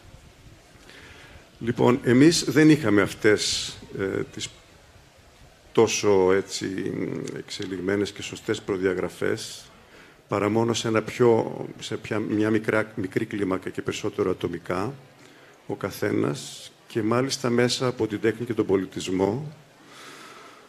Ε, και γι' αυτό προσπαθήσαμε μέσα από, αυτά τα, μέσα από αυτές τις διαδικασίες να αναπτύξουμε τις δράσεις μας. Ε, λοιπόν, τι έγινε ξαφνικά? Έγινε ένα από τα πιο τουριστικά χωριά της Τίνου, ακριβώς επειδή διαφημίστηκε πολύ. Οι υποδομές ήταν και παραμένουν πολύ μικρές, σχεδόν ελάχιστες, οπότε δεν είναι δυνατόν να αντέξουν όλη αυτή την κοσμοσυρωή που συμβαίνει για αυτούς περίπου τους δύο μήνες του καλοκαιριού, ουσιαστικά Ιούλιο και Αύγουστο. Προς το τέλος Αυγούστου εξαφανίζονται. Το χωριό επιστρέφει, στην, ας πούμε, εισαγωγικά στην κανονικότητά του και συμβαίνει κάτι έτσι λίγο περίεργο, ότι όλοι αυτοί οι οποίοι ζουν όλο το χειμώνα προσπαθώντας να αντέξουν σε αυτές τις ηθίκες και να δημιουργήσουν ένα νέο κόσμο, να φεύγουν το καλοκαίρι για άλλες περιοχές και να επιστρέφουν το Σεπτέμβριο. Λοιπόν, για μένα αυτό ήταν το σημείο φθοράς και απογοήτευσης. Απ' την άλλη, δεν μπορείς να κάνεις τίποτα, ακριβώς γιατί η ζωή εξελίσσεται, ερήμην μας, δυστυχώς. Ε, οπότε δεν ξέρω αν κάποια στιγμή όλο αυτό κατασταλάξει και μπορέσει να βρεθεί ένας καλός μέσος όρος. Ε, πάντως, με τους ρυθμούς που αναπτύσσεται αυτή τη στιγμή, ένα μικρό χωριό που έχει, νομίζω, πέντε καφέ ή κάτι τέτοιο, ένας πολύ μικρός ιστός, αυτή τη στιγμή εστιατόρια, καφέ και δεν ξέρω τι άλλο, Ε, πολλά τα σπίτια έχουν μεταμορφωθεί σε δωμάτια ενοικιαζόμενα κτλ. Ε, αυ, δηλαδή, τι, τι επιδιώκουν, επιδιώκουν χρή, χρήματα σε πολύ μικρή περίοδο με πολύ πιο άμεσο τρόπο, ξεχνώντας όλα αυτά τα στοιχεία για τα, οποί, τα οποία αγαπήσαμε και τα οποία θέλαμε να αναπτύξουμε. Παρόλα αυτά, οι φορείς που σας περιέγραψα πι, πριν πολιτισμού, αυτό το θεσμικό πλαίσιο που αναπτύξαμε αρκετά, συνεχίζουν να υπάρχουν. Υπάρχουν πολύ δυναμικά και στρέφουν το, το ενδιαφέρον τους περισσότερο σε άλλες χρονικές περιόδους. Εκτός από ένα-δύο πράγματα που συμβαίνουν στην καρδιά του καλοκαιριού. Όλα τα υπόλοιπα είναι απλωμένα τον υπόλοιπο χρόνο και νομίζω ότι αν μπορώ να πω μια γνώμη σε αυτό από την εμπειρία μου, και η Βαμβακού θα πρέπει το χειμώνα να αναπτύξει αντίστοιχα προγράμματα φιλοξενίας μέσα από ένα τέτοιο δημιουργικό πλαίσιο. Στον πολιτισμό βάζω τα πάντα. Δεν βάζω μόνο τη γραφή, τη μουσική, την, ξέρω εγώ, την, τα εικαστικά ή οτιδήποτε άλλο, αλλά και, άλλα, και άλλες κατευθύνσεις. Θα μπορεί να αναπτύξετε, ξέρω εγώ, μελισσοκομεία, δεν ξέρω τι άλλο, και εδώ η περιοχή. Είδαμε εκεί κάτω καταπληκτικά νερά. Θα μπορούσατε να εφιαλώνετε νερό ή δεν ξέρω τι άλλο. Εμείς δεν φτάσαμε σε τέτοια επίπεδα, γιατί το μέρος αυτό είναι ένα πολύ ξερό και άνυδρο και πολύ δύσκολο κομμάτι του νησιού, το οποίο αναπτύσσει όμως μαρμαροτεχνία. Γι' αυτό και τα προγράμματα που αναπτύξαμε, ναι, ναι, στην Τίνο, ήταν περισσότερο μέσα από αυτή την οικαστική δομή. Λοιπόν, υπάρχει ένας, ένας θεσμός που θέλω λίγο να αναφερθώ σε αυτό, γιατί είναι ένα παράδειγμα προς μίμηση, που λέγεται Τίνος Corey Platform και γίνεται από έναν οικαστικό, τον Πέτρο Τουλούδη, που τι κάνει, φέρνει καλλιτέχνες από όλα τα μέρη του κόσμου, δηλαδή πάντα έχει ένα curator, ένα επιμελητή, ο οποίος δίνει τη θεματολογία. Έρχεται όλος αυτός το, ο κόσμος, ζει πολύ ζωντανά, ζωντανεύει το χωριό και όλο το νησί, ασχολούνται με όλες αυτές τις υπόλοιπες τέχνες ή γεωργικές ασχολίες, κτηνοτροφικές, αντλεί υλικό, φτιάχνει έργα και μετά αυτά τα έργα τα εκθέτουν με διάφορους τρόπους. Είναι πολύ ενδιαφέρον να δείτε πώς, πόσο ζωντανεύει πραγματικά το χωριό και πώς συμμετέχουν όλοι κατοικοί και όλα αυτά τα επαγγέλματα, φτιάχνοντας μαζί, φτιάχνοντας από κοινού όλο, όλον αυτόν τον κόσμο, όλα αυτά τα έργα και μετά τα εκθέτουν συνήθως στο Ίδρυμα Τηνιακού Πολιτισμού για αρκετούς μήνες και το φθινόπωρο για να έρθουν και τα σχολεία, που είναι επίσης πολύ σημαντικό. Δηλαδή αρχίζουν οι επισκέψεις των σχολείων με διάφορα εκπαιδευτικά προγράμματα που γίνονται παράλληλα και μαθαίνοντας τα παιδιά να αντιμετωπίζουν πια την τέχνη σαν ένα ουσιαστικό σημείο συμπεριφοράς και εξέλιξης και μέσα στην καθημερινότητά τους. Και πλέον όλο αυτό γίνεται ένας πόλος έλξης για τον οποιοδήποτε. Ανοίγει δηλαδή, φεύγει από το τοπικό μόνο. Μπορεί οποιοδήποτε να ενδιαφερθεί και να στοχευμένα πια. Τα target groups τα οποία αναπτύσσονται είναι τεραστίων διαστάσεων. Ναι. Είναι πάρα πολλά. Είναι οι ντόπιοι που μένουν όλο το χρόνο. Είναι αυτοί που έρχονται εποχιακά. Είναι οι ξένοι που μένουν όλο το χρόνο. Οι ξένοι που έρχονται εποχιακά, οι επισκέπτες. Και μετά ειδικό κοινό το οποίο έρχεται το, το καθένα για αυτό το συγκεκριμένο σκοπό. Και το καθένα έχει το κοινό του. Πιστέψτε με, δεν είναι καθόλου μικρό. Και μάλιστα είναι από όλο τον κόσμο. Αν έχω μια χαρά και μια έτσι, ελπίδα, είναι ακριβώς αυτό. Ότι είδα να συνδυάζεται ε, σε ένα παγκόσμιο, θα μου πείτε στη μικρή κλίμακα, αλλά δεν έχει σημασία. Η μικρή κλίμακα στις Κυκλάδες, όταν έχεις μια έκθεση και τη δουν τρεις, πέντε, έξι χιλιάδες άτομα, δεν είναι καθόλου λίγο, είναι πολύ. Ε, ή αν κάποιες δράσεις του χειμώνα, ε, της, η αίθουσα, ξέρω, βάζε διακόσια πενήντα άτομα και ήταν πάντα γεμάτη, για τους ντόπιους που είναι το βασικό κοινό το, της χειμερινής περίοδου, ε, ή το προστίνο που κάναμε με τον ε, Μαρίνο. Η τελευταία έκθεση ήταν του Κανιάρη. Έκανε ο Κανιάρης την έκθεσή του. Τι, ε, ε, μετά το θάνατό του έγινε η αναδρομική στο Ίδρυμα Τηνιακού Πολιτισμού. Δεν ξέρω πόσες χιλιάδες κόσμοι είχε μαζέψει. Ήδη, ήδη αυ, αυτό δεν είναι σημαντικό το ποσό. Είναι όμως από κάποια άποψη, διότι δείχνει τη δυναμική. Και η δυναμική αυτή μετά δεν σταματάει, δεν μπορεί να τη σταματήσει κανείς. Επιστρέφοντας λίγο στο ρόλο της τεχνολογίας, επειδή στην Ελλάδα δεν έχουμε πάρα πολλά παραδείγματα, έχουν αρχίσει όμως και έρχονται, έχω την αίσθηση και αν είμαι σωστά διαβασμένη, κάποια δείγματα από, από τη γειτονιά μας την ευρωπαϊκή. Υπάρχουν χώρες, μοντέλα που, εν πάση περιπτώσει, έχουμε πιο πολλά κοινά χαρακτηριστικά, άρα θα μπορούσαμε ενδεχομένως να τα μελετήσουμε περισσότερο και να τα δοκιμάσουμε, να αρχίσουμε να τα δοκιμάζουμε και εδώ. Υπάρχουν δύο κατηγορίες μοντέλων που έχουν ενδιαφέρον. Ε, υπάρχουν κατηγορίες ε, μοντέλων α, άλλων χωρών όπου έχουμε κοινά. Ο Ευρωπαϊκός Νότος είναι μια τέτοια περίπτωση. Ο, όλοι οι νότιοι της Ευρώπης μοιάζουμε αρκετά, το ξέρουμε νομίζω όλοι, όσοι έχουμε λίγο ταξιδέψει. Ε, η Ισπανία έχει μερικά τέτοια cases, τα οποία σίγουρα παρουσιάζουν ενδιαφέρον. Υπάρχουν και θεματικά θεματικές περιοχές όπου, ε, ας πούμε, τουλάχιστον την προμεδεκαετία στη Βρετανία χωριά, τα οποία προφανώς η Βρετανία δεν αντιμετωπίζει το πρόβλημα των απομακρυσμένων περιοχών, είναι μια σχετικά παιδινή χώρα, τουλάχιστον η, η Νότια Βρετανία, αλλά χωριά ανθρώπων οι οποίοι α, δεν α, άντεχαν άλλο την πίεση του Λονδίνου, άνθρωποι με υψηλά εισοδήματα απομακρύνθηκαν από το Λονδίνο και δημιούργησαν κοινότητες, οποίες επειδή είχαν και μια άνεση χρηματική, άρχισαν και δημιουργούσαν κοινότητες χωριών έτσι, λίγο πολύ εγκατελειμμένων, στο οποίο μπορούσαν και επένδυαν σε τεχνολογία. Έτσι είδαμε, ας πούμε, στη Βρετανία, στις αρχές της προηγούμενης δεκαετίας της τρέχουσας, α, κοινότητες α, ανθρώπων οι οποίοι χτίζανε μόνοι τους α, δίκτυα α, υψηλών ταχυτήτων, δίκτυα ίντερνετ, ε, στα χωριά τους. Το κάνανε, ήταν ένα αυτοχρηματοδοτούμενο α, σχεδόν από αυτούς πρόγραμμα και είχε πάρα πολύ ενδιαφέρον. Από αυτό τι μπορούμε να καταλάβουμε? Τόσο από αυτά τα χωριά, όσο και καλώς κακώς θα επιστρέψω στο παράδειγμα της Αθήνας, ότι αυτό πρέπει να μάθουμε είναι ότι οι συμπράξεις είναι αυτές οι οποίες θα μας οδηγήσουν μπροστά. Και τι εννοώ με αυτό? Εννοώ ότι το μοντέλο, και σε τέτοιες δύσκολες περιπτώσεις όπως στις Βαμβακούς, το μοντέλο που ο Δήμος κάνει αυτό, η ΔΕΗ κάνει το άλλο, εμείς οι κάτοικοι περιμένουμε εκείνο και κάποιος άλλος θέλει να κάνει κάτι άλλο, δυστυχώς δεν, δεν δουλεύει. Ε, δεν δουλεύει γιατί ε, τόσο για τα χαρακτηριστικά της χώρας μας, η χώρα έχει κάπως φτάσει στα όρια της, αυτά τα θεσμικά, όσο και ασφαλώς γιατί οι προκλήσεις είναι πολύ διαφορετικές από ό,τι και σε άλλες χώρες ήταν στο, στο παρελθόν. Πρέπει να βρούμε νέα εργαλεία λοιπόν. Η τεχνολογία δεν είναι μόνο η τεχνολογία αυτή που μπαίνει στην πρίζα, αλλά είναι η καινοτομία, αυτό που θα σου δώσει νέα εργαλεία να δουλέψεις. Νέα εργαλεία λοιπόν είναι οι συμπράξεις, και δεν εννοώ οι συμπράξεις ιδιωτικού και δημόσιου δικαι...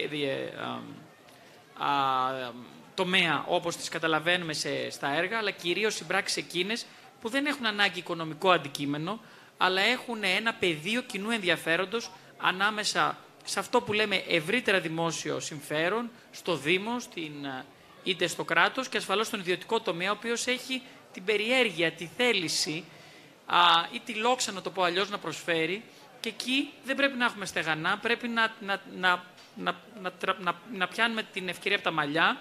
Υπάρχουν τέτοια παραδείγματα. Στην Αθήνα εμείς δημιουργήσαμε ολόκληρο φορέα για αυτό το πράγμα, το Athens Partnership, με το οποίο μπορέσαμε και εκμεταλλευτήκαμε τέτοιου είδους συνέργειες. Ε, και το, το, ο, ο βασικός λόγος που το λέω είναι γιατί υπάρχει το παράδειγμα και το έχουμε κάνει και έχει βγει πετυχημένο, γιατί είναι αυτό που έφερε την Αθήνα στην θέση της Ευρωπαϊκής Πρωτεύουσας Καινοτομίας. Και η καινοτομία δεν είναι τεχνολογική, αλλά είναι πώς κάνεις τα πράγματα πιο αποδοτικά, με τελείως διαφορετικούς τρόπους. Είναι αυτό που λέμε πώς κάναμε περισσότερα με λιγότερα. Και μέσα από αυτές τις συμπράξεις να καταφέρεις να παράξεις αυτά αποτελέσματα. Και φέρω ένα παράδειγμα. Το να επενδύουμε, ας πούμε, τεχνολογία σε ένα σχολείο, βάζοντας τάμπλετ, υπολογιστές, είναι ένα ζήτημα. Πέφτουμε στην κατηγορία της τεχνολογίας ως εργαλείο. Το να σε βοηθήσει η τεχνολογία όμως να έχεις ένα πραγματικά πρωτοποριακό σχολείο, όπως είναι το πρόγραμμα. Και ε, ε, έχω πολύ βάσιμους λόγους που το λέω, έτσι μαθαίνω καλύτερα, με τη χρηματοδότηση πάλι του Ιδρύματος που κάναμε στο Δήμο σε είκοσι πέντε σχολεία, σου κάνει ένα πρότυπο σχολείο. Άρα εδώ λοιπόν έχουμε μεν τη σύμπραξη, γιατί αυτή ήταν μια σύμπραξη ενός μεγάλου φιλανθρωπικού Ιδρύματος του Δήμου και του Πολυτεχνείου Κρήτης στην Αθήνα για αυτά τα σχολεία που σας λέω. Από την άλλη όμως έχεις και κάτι άλλο φέρνεις στο τραπέζι. Το πώς η Βαμβακού και η κάθε Βαμβακού δεν θα λειτουργεί, όπως είπατε και εσείς, μόνη της, αλλά θα λειτουργεί σε ένα δίκτυο. Γιατί ασφαλώς τον επενδύσεις στο σχολείο της Βαμβακούς με, τα, με το κανένα παιδί που έχει τώρα, ασφαλώς δεν έχει νόημα, αλλά πρέπει να δούμε τη Βαμβακού μελλοντικά σε βάθος χρόνου ως ένα κομβικό σημείο των γύρω σχολείων της περιοχής, να επενδύσεις στο σχολείο της και στην εκπαίδευση εδώ, ελπίζοντας πως δεν θα προσελκύσεις τα τρία παιδιά που μελλοντικά θα μπορούσες να έχεις, αλλά τα τριάντα τρία παιδιά που θα μπορούσες να έχεις, να έχεις από τα γύρω χωριά. Άρα λοιπόν, κέντρα, κέντρα αριστείας, κέντρα τεχνολογίας, κέντρα καινοτομίας, στην κλίμακα αυτής της περιοχής, η οποία ασφαλώς είναι αεροκατοικημένη, είναι μια απάντηση. Μόνοι μας δεν μπορούμε να κάνουμε τίποτα. Και το μόνοι μας είναι είτε μόνο αυτά τα χωριά, είτε μόνο ο ιδιωτικός ή ο δημόσιος τομέας. Δεν ξέρω αν θέλετε να πείτε κάτι. Συμφωνούμε απόλυτα. Και αυτός είναι ο στόχος μας. Το project αυτό θέλει τον άνθρωπο για να υλοποιηθεί. Άρα κανένας δεν μας περισσεύει. Άρα τη γύρω περιοχή τη θέλουμε μαζί μας. Ακόμα και τους κατοίκους του δικού μας χωριού προσπαθούμε με τους τρόπους μας να τους κάνουμε από το πιο απλό που είναι να ανοίξουν τα σπίτια τους και να τα προσφέρουν για να μείνουν κάποιες ομάδες τις οποίες περιγράφουμε κατά τη διάρκεια του χειμώνα που είναι ακατοίκητα, μέχρι το πιο μεγάλο όνειρο το οποίο έχουν και να το δουν να γίνεται πραγματικότητα στο χωριό. Αν και είναι πάρα πολύ σύντομο το χρονικό διάστημα που ζείτε μόνιμα εδώ, εσείς οι δύο, ο Χάρης, με όσα τουλάχιστον περιγράψατε κάπως νωρίτερα, υπήρξε κάποια στιγμή που όσο και αν το θέλατε, όσο και αν σας έχουν πιστέψει και σας υποστηρίζουν, είπατε ότι μήπως να κάνω πίσω, δεν πολύ τραβάει, είναι λίγο δύσκολα τα πράγματα. Δεν είναι και εύκολο. Δεν είναι εύκολο. Δηλαδή, πας ένα Σαββατοκύριακο κάπου και αν το νερό δεν είναι, δεν είναι ζεστό, για παράδειγμα, γκρινιάζεις σαράντα οκτώ ώρες μέχρι να ξαναγυρίσεις στην πόλη. Όταν λοιπόν έχεις να αντιμετωπίσεις το πρόβλημα της παρέας και της κοινωνικοποίησης, που είναι πολύ σημαντικό, ή των προμηθειών και του να διανύσεις μία ώρα, αν έχεις ξεχάσει κάτι, να το ξανασκεφτείς, αν θα ξανακάνεις αυτή τη διαδρομή ή όχι, οι καιρικές συνθήκες, αν σε βοηθούν ή όχι, μαζί με όλες τις άλλες υπόλοιπες δυσκολίες, που είναι οι υποδομές, που είναι το πόσο κοντά μπορώ να βρω ένα φαρμακείο, για παράδειγμα. Νομίζω ότι το είχαμε σκεφτεί πολύ καλά πριν έρθουμε εδώ. Και το έχουμε δουλέψει μέσα μας αρκετό καιρό, γιατί και με το Ίδρυμα δουλεύουμε στο συγκεκριμένο εγχείρημα τα τελευταία δύο χρόνια. Οπότε νομίζω ότι το είχαμε σκεφτεί αρκετά καλά.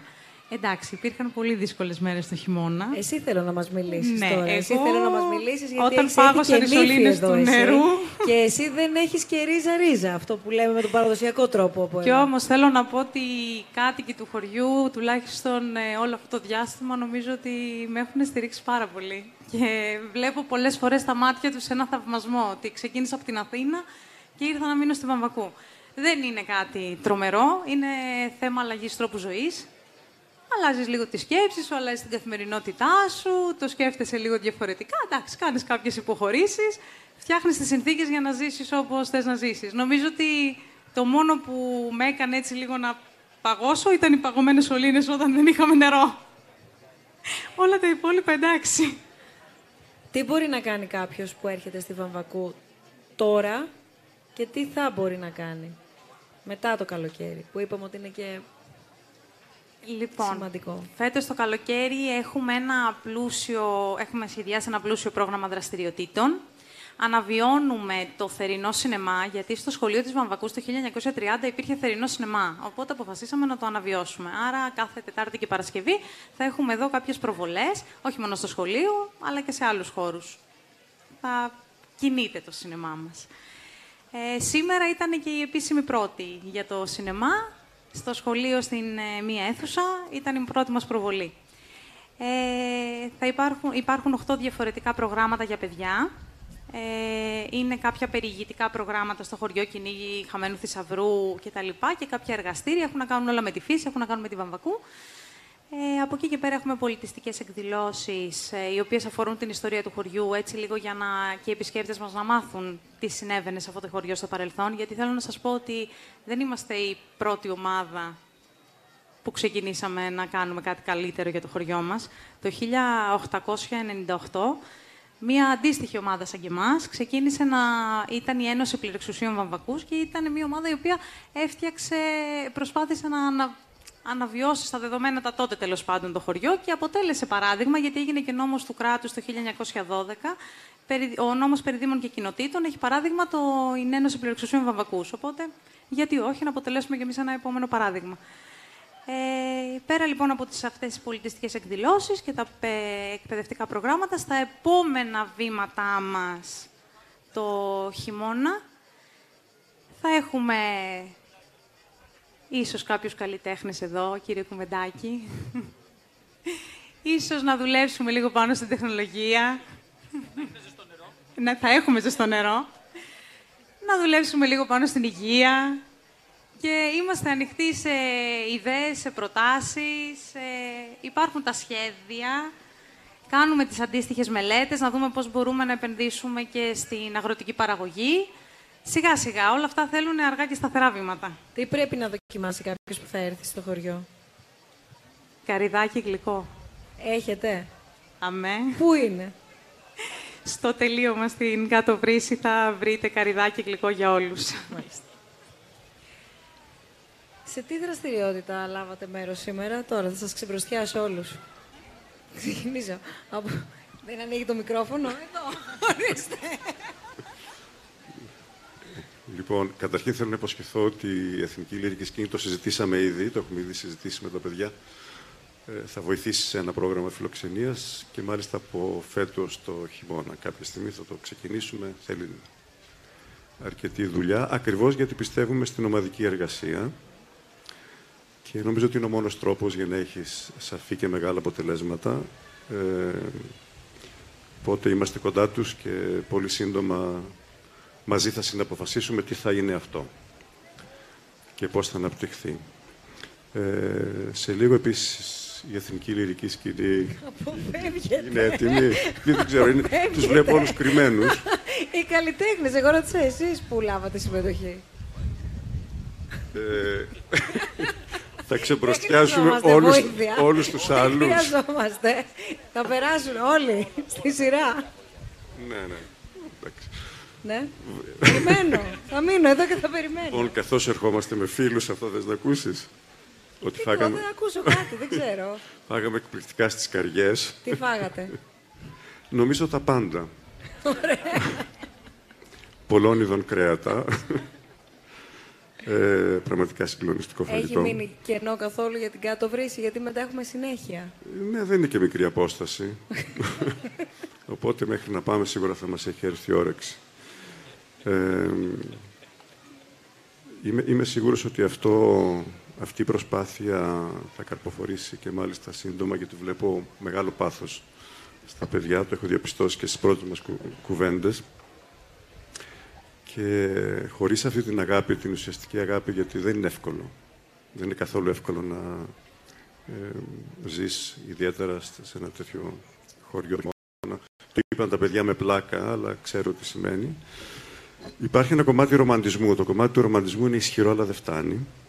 Και μετά υπάρχει και μια πραγματικότητα την οποία πρέπει να την αντιμετωπίσεις και μάλιστα οργανωμένα. Σε αυτή την πραγματικότητα, αν μπορούμε να συμβάλλουμε ως λυρική σκηνή, θα το κάνουμε σίγουρα. Και αυτό είναι αυτό που μπορώ να υποσχεθώ αυτή τη στιγμή. Ωραία απαντήσατε πάντως. Πλαγίως. Πολύ, πολύ. Η Εκκλησία κάθε πότε λειτουργεί? Επειδή θυμήθηκα και νωρίτερα που αναφέρθηκε ο Γιώργος στη σημασία της Εκκλησίας πέραν του θρησκευτικού περιεχομένου και στο πώς συγκεντρώνει την τοπική κοινωνία και αποτελεί ένα σημείο αναφοράς, πόσο δε μάλλον σε μία μικρή κοινωνία. Η Εκκλησία λειτουργεί κυρίως στις γιορτές, δηλαδή δέκα Φεβρουαρίου, του Αγίου Χαραλάμπους, της Αγίας Κυριακής. Ε, μην κρίνεται μόνο από αυτή την Εκκλησία, η οποία ανακαινίστηκε πριν λίγα χρόνια με πολύ κόπο, τόσο από τον πατέρα Γεώργιο Μπλάθρα, όσο και από την Ιερά Μητρόπολη Μονεβασίας και Σπάρτης ε, και ευρύτερα από τους ομογενείς, από τους ανθρώπους που στάθηκαν ε, στο πλευρό όλης της Βαμβακούς, γιατί η Εκκλησία είναι υπόθεση όλου του χωριού. Είτε κάποιος πιστεύει, είτε δεν πιστεύει. Να το βάλουμε και αυτό στο τραπέζι, έτσι. Η Εκκλησία είναι σημείο αναφοράς για το χωριό, ανεξαρτήτως θρησκευτικών πεποιθήσεων. Ε, υπάρχει ε, το διήμερο πανηγύρι μας, θρησκευτικής φύσεως, είκοσι έξι είκοσι επτά Ιουλίου. Σε λίγο, δηλαδή. σε λίγο διάστημα, ο Πολιτιστικός Σύλλογος αναλαμβάνει. Τι θα έχετε τότε? Ε, Ξαναέρθουμε εδώ με τον κύριο Κουμεντάκη. Γαστρονομικά εννοείς? Τι θα έχουμε γαστρονομικά? Γιατί... Επειδή είπες και για τον κύριο Κουμεντάκη, γι' αυτό λέω, δεν ξέρω. Συγγνώμη κύριε Γιώργο. Εγώ θα το χρειωθώ τώρα γι' αυτό. δεν ξέρω, δεν ξέρω. Δεν ξέρω. Ναι, ας, ας ξεκινήσουμε γαστρονομικά. Τι θα ετοιμάσετε για τότε? Εδώ πέρα χοιρινό κυρίως. Αυτό υπάρχει στην περιοχή. Καλά το πάμε. Ωραία. Μπουζοπούλα, όπως το λέμε εμείς. Ναι, σωστά. Πώς το λέτε? Μπουζοπούλα. Ωραία. Πρώτη φορά. Από μουσική μου λέει να ρωτήσω. Από μουσική. Η αλήθεια είναι ότι γίνεται μια προσπάθεια τα τελευταία χρόνια η μουσική να είναι παραδοσιακή, να είναι αυθεντική και να ξεφύγουμε λίγο από αυτό που ίσως κάποιος μπορεί να θεωρεί κακό άκουσμα. Ε, δεν είναι κατάκτηση, δηλαδή δεν το λέω καθόλου ε, με, με τουπέ, ας πούμε, ότι κοιτάξτε τι κάνουμε εμείς εδώ στο χωριό και είμαστε οι ποιοτικοί. Καμία σχέση. Αλλά αυτό που ακούμε θέλουμε να το ευχαριστιόμαστε, να χαιρόμαστε που ερχόμαστε και ακούμε παραδοσιακή μουσική. Άρθουμε. Ωραία. είκοσι έξι και είκοσι επτά είπαμε. είκοσι έξι και είκοσι επτά, Παρασκευή okay. και Σάββατο. Λύσαμε. Κύριε Χαμπίδη, εσείς τι κάνατε σήμερα? Ε, εγώ έχω πολύ καλύτερες επιδόσεις, νομίζω. Ε, και παρακολούθησα την ξενάγηση, έχω μάρτυρες. Και εγώ ήμουν μάρτυρας. Ευχαριστώ. Και επίσης ακολούθησα το κίτρινο μονοπάτι. Ναι. Ε, Καταλήξατε στο σχολείο. Ε, από εδώ, ναι, κατέληξα στο σχολείο, ναι. Αλλά ακολούθησα και το κίτρινο μονοπάτι Α, από την κάτω πλευρά ναι. και σχεδόν έφτασα στην Αγία Κυριακή. Επιστρέφοντας, μάλιστα, εκμεταλλεύτηκα το, όλο το στήσιμο της εκδήλωσης και με χειροκροτούσαν οι εθελοντές του, από εδώ της διοργάνωσης, νομίζοντας ότι εγώ έχω τρέξει μαζί με τους υπόλοιπους δρομείς. Ωραίο αυτό. Ναι, ναι. Καλό. Παρότι απλώς πήγα και καλό. Γύρισα περπατώντας ε, αψεγάδιαστος, χωρίς να υδρώσω. Κύριε Δρακόπουλε. Ε, πήρα μέρος στο, στο μικρό αγώνα. Πιο πολύ να είναι mountain walk, αλλά ήταν πάρα, πραγματικά πολύ ωραία η διαδρομή. Και επίσης ε, ζούμε μια μέρα, ε, μια καθημερινή μέρα και ζούμε και ευχαριστιόμαστε για τη ζωή που υπάρχει στο χωριό αυτό, ε, αγναντεύοντας. Κύριε Κουλουβάρη. Εγώ έζησα τον αγώνα, τον ετοιμάσαμε τον τελευταίο μήνα. Ο Πάρνωνας είναι καταπληκτικό βουνό. Καταπληκτικό βουνό για να γίνουν αγώνες ορεινού τρεξίματος. Μπορεί τρεξίμα... να έχει, συγγνώμη τώρα, συγγνώμη που διακόπτω, αλλά μπορεί να, να προσελκύσει αθλητικό τουρισμό. Έχει τέτοιες προδιαγραφές και δυνατότητες σε ευρύτερη περιοχή. Είναι ένα παράδειγμα φυσικά ο αγώνας, ο ορεινός αγώνας. Από εκεί και πέρα. Μπορεί να ικανοποιήσει τον κάθε αθλητή. Είτε είναι περιπατητής, όπως είπε ο κ. Δρακόπουλος, είτε θέλει αγωνιστικά να τον τρέξει τον αγώνα. Μπορούμε και να ενταχθεί και στο διεθνές ημερολόγιο των αγώνων και να έχουμε και από το εξωτερικό. Έτρεξε ο εκπρόσωπος από την Ελβετία εδώ και τρέξανε έξι ξένοι. Έτρεξε ένας αθλητής τυφλός, ένας αθλητής κοφάλαλος, καταπληκτικά, και νομίζω ότι μπορεί να ενταχθεί άνετα στο διεθνές ημερολόγιο των αγώνων. Και έχει και κομμάτια που είναι τεχνικά δύσκολα, αν θες να το κάνεις δύσκολο, αλλά και κομμάτια πολύ απλά που μπορεί να μπει απλός κόσμος και να το περπατήσει. Μάλιστα. Εσάς δεν σας ρωτάω, τρέχατε παντού, εντάξει. Κάποια ερώτηση ή κάποια τοποθέτηση από εσάς να ακούσουμε κάτι? Ναι, παρακαλώ πολύ το μικρόφωνο εδώ στην κυρία, στη δεύτερη σειρά. Αν μπορούμε να φέρουμε. Μισό λεπτάκι, μισό λεπτάκι. Γεια σας. Εγώ ήρθα από τη Θεσσαλονίκη ειδικά για τους διαλόγους. Φαντάζομαι κάποια στιγμή θα, θα έρθετε και στη Θεσσαλονίκη. Πολύ σας θέλουμε. Στο μυαλό μας μέσα είστε. Και, και στην καρδιά σας. Και πολύ ευχαριστούμε για αυτά που κάνετε. Τα βλέπουμε και διαδικτυακά. Ε, με την επιστροφή στις ρίζες, λοιπόν, συνειδητοποίησα ότι εγώ δεν έχω ρίζες. Η πρόγονή μου από τη μεριά της μητέρας μου πρόσφυγες από τον Πόντο, του πατέρα μου από την Κωνσταντινούπολη, δεν είχαμε ένα χωριό, δεν έχουμε για να πάμε, οπότε προτείνω οι Βαμβακού, ιδεατά, να γίνουν οι ρίζες όσων δεν έχουν χωριό. Εντάξει. Επίσης, κύριε Κουμεντάκη, νομίζω ότι έγινε λίγο η αφορμή να έρθει η λίμνη των Κύκνων επάνω. Ξεκίνησα, ζήτησα από το Ίδρυμα Νιάρχος να έρθει και στη Θεσσαλονίκη και κάπως έτσι με τον κύριο Σάρτη και τους λοιπούς μιλήσαμε και θα έρθει, νομίζω, για τρεις παραστάσεις.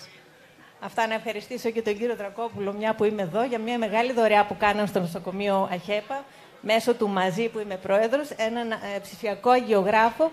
Προς το παρόν έχουν σωθεί από τον Ιανουάριο περίπου τετρακόσιες ψυχές που αλλιώς δεν θα αντιμετωπιζόταν και είναι για τη Βόρειο Ελλάδα μοναδικό μηχάνημα και σας ευχαριστούμε πολύ.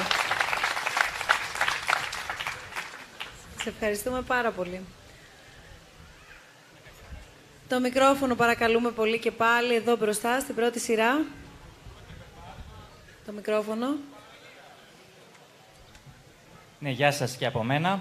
Ε, ήθελα να κάνω ένα σχόλιο, δεν έχω ερώτηση. Νωρίτερα υπήρξε η ερώτηση αν θα πετύχετε, πώς θα πετύχετε, τι θα γίνει. Έτσι, ήθελα να φέρω ένα παράδειγμα λίγο από τη, από τη δικιά μου τη μεριά, από τεχνολογία. Έτσι, αν κοιτάξουμε σε παγκόσμιο επίπεδο, υπάρχουν πολλές εταιρείες τεχνολογίας που είναι κολοσσοί σήμερα. Και όταν ξεκίνησαν όμως, ξεκίνησαν μια μικρή ομάδα ανθρώπων. Έτσι, μια ομάδα που σε ένα γκαράζ, ίσως με κάποια ιδέα, και φτάσαμε μετά από πολλή προσπάθεια να γίνουν κολοσσοί και σήμερα να τους θαυμάζουν όλοι. Ε, πιστεύω ότι και αυτό έγινε, το ξέρουμε όλοι, γιατί είχαν κάποια χαρακτηριστικά. Τα χαρακτηριστικά αυτά ποια ήταν? Ήταν νέοι άνθρωποι, είχαν ένα όραμα, είχαν όρεξη, είχαν πάθος, θέλαν να δουλέψουν πολύ, ε, αλληλοσυμπληρωνόντουσαν μεταξύ τους και βέβαια είχαν και μια υποστήριξη, έτσι, κάποιο φάντι, οτιδήποτε να τους βοηθήσει ώστε να υλοποιήσουν το, το όραμά τους και να φτάσουν εκεί που φτάσανε, εταιρείες εκατοντάδων, εκατομμυρίων ή και δισεκατομμυρίων.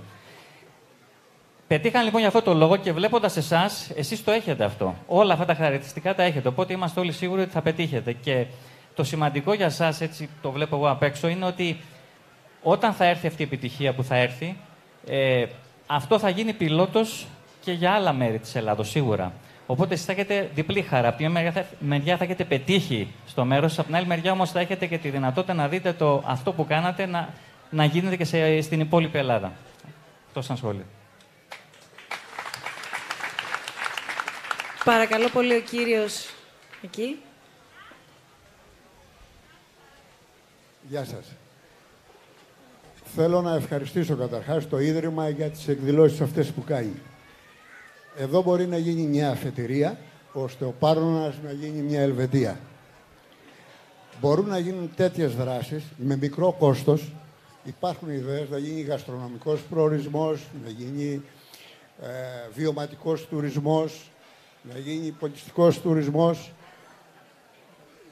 Υπάρχει μια ιδέα, μπορεί να είναι σαν ένα μικρό κερί, που μπορεί να ανάψει μια μεγάλη φωτιά.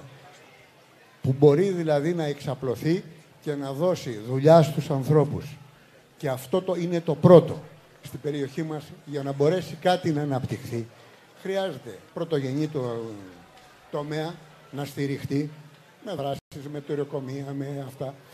Χρειάζεται τουριστική ανάπτυξη που μπορεί να έρθει από βιο, βιωματικό τουρισμό, από γαστρονομικό τουρισμό, από τέχνη, πολιτισμός, που μπορούν να δώσουν πολλαπλάσιο όφελος. Ένα μικρό αρχικό κεφάλαιο μπορεί να πολλαπλασιάσει και να ανταποδίδει και να φέρνει. Βλέπουμε στο διπλανό χωριό, ας πούμε, τα Τσίτζινα, έγιναν κάποιοι ξενώνες, ήρθαν κάποιοι σύλλογοι και σιγά σιγά είδαμε ότι ενώ όλοι πίστευαν ότι τα Τσίτζινα σαν ορεινό χωριό θα έχει πολύ κόσμο το καλοκαίρι, είχε όλο το χειμώνα. Όπως είναι ο Άγιος Πέτρος με τη Μαλεβή.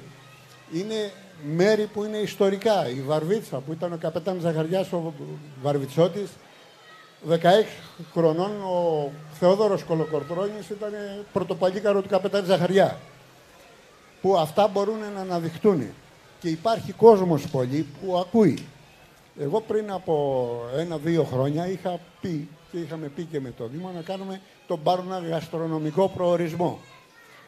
Έχω μιλήσει με σεφ, με αρχισεφ, με τον Στέφανο τον Διαμαντόπουλο στα γλυκά που έχει πάει πέντε φορές, έχει πάρει βραβείο, παγκόσμιο βραβείο πρώτο στη σοκολάτα, με την Μπέρι, την Παναγάκου, το Μαμαλάκη, το, τον Καρούμπα που είναι πρόεδρος των Αρχιμαγείρων, που θα μπορούσαμε να κάνουμε κάποιες δράσεις που θα έρχονται ο κόσμος, γιατί στον Πάρνονα υπάρχουν κάποια χαρακτηριστικά. Έχει τα μυρώνια, όπως λέγονται, κάποια χορτάρια που τα τρώνε τα ζώα και περνάει η γεύση στο κρέας, στο γάλα, στο τυρί, που μπορεί να είναι κάτι μοναδικό. Για μένα ήταν σημαντικό όταν άκουσα στη Νέα Υόρκη ότι ποιο είναι το καλύτερο κρέας σε ένα σφαγείο και λέγανε του Πάρνονα. Δεν το πίστευα. Ή στα Γιάννενα. Το άκουσα στην τηλεόραση. Σε ένα σφαγείο με τρεις χιλιάδες φαχτά να τους ρωτάνε και να απαντάει ο αυτός ότι είναι του Πάρνονα το καλύτερο αρνί ή το τυρί. Υπάρχουν λοιπόν πάρα πολλές προοπτικές που μπορούν να αναπτύξουν την περιοχή, να έχει ο κόσμος δουλειά και τότε θα είναι. Και θα είναι για χειμώνα και καλοκαίρι. Υπάρχουν πολλές ιδέες που θα μπορούσε να δώσει. Ο Μιστράς έχει ένα εκατομμύριο επισκέπτες. Υπάρχουν κάποια βιβλία. Ένα είχα πει του κυρίου Κατσαφάνα που είναι πολυγραφότατος. Το Δεσποτάτο του Μιστρά, η απάντηση στην πρόκληση της ιστορίας. Είναι έτοιμο για επανέκδοση. Το ζητάνε από το εξωτερικό. Η πρώτη έκδοση έχει εξαντληθεί. Θα μπορεί να είναι στο Μιστρά, να είναι παντού, να απολύτει. Υπάρχουν δημιουργοί, όπως ο, ο Ευάγγελος ο Γιαμουρής, ο οποίος είναι φίλος μου και θέλει να έρθει να τραγουδήσει. Χθες έδινε συνέντευξη στη Νέα Υόρκη στο Ελλάς Ρέντιο. Ήταν με τον πρόεδρο της Δημοκρατίας στο Πεκίνο και τραγούδισε στην εκδήλωση που είχαν για τον ασιατικό πολιτισμό. Μπορούν λοιπόν να γίνουν πάρα πολλά. Και εφόσον υπάρχει το Ίδρυμα που μπορεί να στηρίξει κάποιες προσπάθειες, πιστεύω ότι θα, το όλο εγχείρημα θα έχει απόλυτη επιτυχία. Θέλω να ευχαριστήσω όλοι άλλη μια φορά. Σας παρακολουθούμε και να ερχόσαστε όλο τον χρόνο στην περιοχή μας. Σας ευχαριστούμε πάρα πολύ. Παρακαλώ πολύ εδώ στην πρώτη σειρά. Η κυρία θέλει να κάνει ένα ερώτημα. Στο μεταξύ, εγώ θέλω να ρωτήσω, γιατί ούτως ή άλλως ακούγοντας και τα όσα περιέγραψε ο, ο, ο κύριος που μόλις ακούσαμε, καταλαβαίνουμε το εύρος, κύριε Δρακόπουλε, και των πραγμάτων που μπορούν να γίνουν και των δυνατοτήτων που υπάρχουν. Η διάθεση, βέβαια, εγώ θα συμπληρώσω τώρα από τη δική μου σκοπιά. Πολλές φορές έχουμε δει, όσοι είμαστε παρατηρητές, για υποστήριξη να υπάρχει, ε, αρκεί να υπάρχει και η υλοποίηση στην πορεία, πέρα από τη στιγμιαία χαρά της ε, υποστήριξης εννοώ. Οπότε αυτό που θέλω να ρωτήσω είναι αν θα μπορούσε να σκεφτεί κανείς ότι ό,τι συμβαίνει εδώ και ό,τι συζητάμε και ό,τι πρόκειται να γίνει μπορεί να αποτελέσει την αφετηρία, έτσι ώστε πολλαπλασιαστικά να γίνει κάτι για την ευρύτερη περιοχή ή να εκπονηθεί ένα σχέδιο που να αφορά, εν πάση περιπτώσει, την ευρύτερη περιοχή. Ναι, ε, πρώτα απ' όλα να, να πω ότι είπατε στην αρχή ότι να γίνει η Λακωνία, σαν, η, ο Πάρνωνας, σαν την Ελβετία. Δεν έχει να ζηλέψει τίποτα ο Πάρνωνας από την Ελβετία, ούτε η Ελλάδα έχει να ζηλέψει τίποτα. Το θέμα είναι ότι και ο, και ο ανθρώπινος παράγοντας και η φύση που έχουμε στην Ελλάδα, απλώς χρειάζεται σωστή αξιοποίηση. Αυτό είναι το ένα. Το άλλο είναι ότι πιστεύω πάντα στις, ε, στις, στις πολλαπλασιαστικές επιδράσεις κάποιου γεγονότος. Λοιπόν, δεν υπάρχει αμφιβολία ότι χάρη στη Βαμβακού στρέψαμε πάλι την προσοχή μας στην ευρύτερη περιοχή της Λακωνίας. Όπως ξέρετε, ε, έχουμε κάνει δράσεις για παραπάνω από είκοσι δύο χρόνια σε όλη, σε όλη την επικράτεια και αυτό στάθηκε σαν αφορμή ε, και πάλι να εστιάσουμε την προσοχή μας στην ευρύτερη περιοχή της Λακωνίας. Και ως εκ τούτου είχα συναντηθεί και με τον σεβασμιότατο Μητροπολίτη Ευστάθιο, που είναι σήμερα και μαζί μας και τον ευχαριστούμε. Και χάρη σε αυτό προχωράμε τώρα στην, ε, ε, στη σχολή το να, το, το, το να χτίσουμε και να, και να εξοπλίσουμε τη Σχολή Βυζαντινής Μουσικής και Αγιογραφίας. Επίσης, ε, ε, όσοι μας παρακολουθείτε, ξέρετε αυτό που κάνουμε την, την πρωτοβουλία για την υγεία, που είναι ένα μεγάλο project και πάλι σε όλη την επικράτεια. Ε, επισκεφτήκαμε το νοσοκομείο της Σπάρτης, ε, το οποίο είναι αρκετά στενάχωρο στην κατάσταση στην οποία βρίσκεται και έχουμε αποφασίσει ε, να χτίσουμε και το καινούριο νοσοκομείο στη Σπάρτη. Ε, είχε έρθει πριν από ένα μήνα περίπου ο Ρέντζο Πιάνο, ο οποίος είναι ο, ο διεθνούς φήμης αρχιτέκτονας από την Ιταλία και πολύ φίλος του Ιδρύματος, γιατί όπως ξέρετε έχει χτίσει το κέντρο πολιτισμού στην Αθήνα. Ε, θα χτίσει και τα δύο νοσοκομεία και στη Κομοτηνή και στη Θεσσαλονίκη και θα προχωρήσουμε ε, βέβαια με τη σύμφωνη γνώμη ε, να χτίσει και το νοσοκομείο, καινούριο νοσοκομείο στη Σπάρτη. Ε, επίσης ε, και πάλι χάρη στην επίσκεψη την οποία κάναμε το Μάρτιο, πήγαμε και στο Αρχαιολογικό Μουσείο Σπάρτης και ξέρουμε ότι υπάρχουν προσπάθειες για να γίνει ένα, ένα καινούριο μουσείο, αλλά πιστεύουμε ότι το, το μουσείο το οποίο υπάρχει είναι ένα πραγματικό διαμάντι. Και είναι διαμάντι ιστορίας, είναι διαμάντι ε, από κάθε άποψη για, τη, για την πόλη της Σπάρτης. Και πάλι με τη βοήθεια του Ρέντζο Πιάνο συ, συζητάμε και με τον καινούριο δήμαρχο και με, τους, ε, και με τον υπουργό Ε, αν μπορέσουμε να βοηθήσουμε στο να γίνει κάποια επέμβαση ε, στο να παραμείνει ένα πραγματικό διαμάντι από το μουσείο. Ε, έχουμε κάνει και το, και το Μουσείο ψη, ψη, Ψηφιδωτών ε, με τον κύριο Μπαρμπιτσιώτη, που είναι σήμερα και, και μαζί μας και τον ευχαριστούμε. Ε, οπότε, ό, όπως βλέπετε, όλα αυτά το ευχαριστώ στην πλέον ομάδα.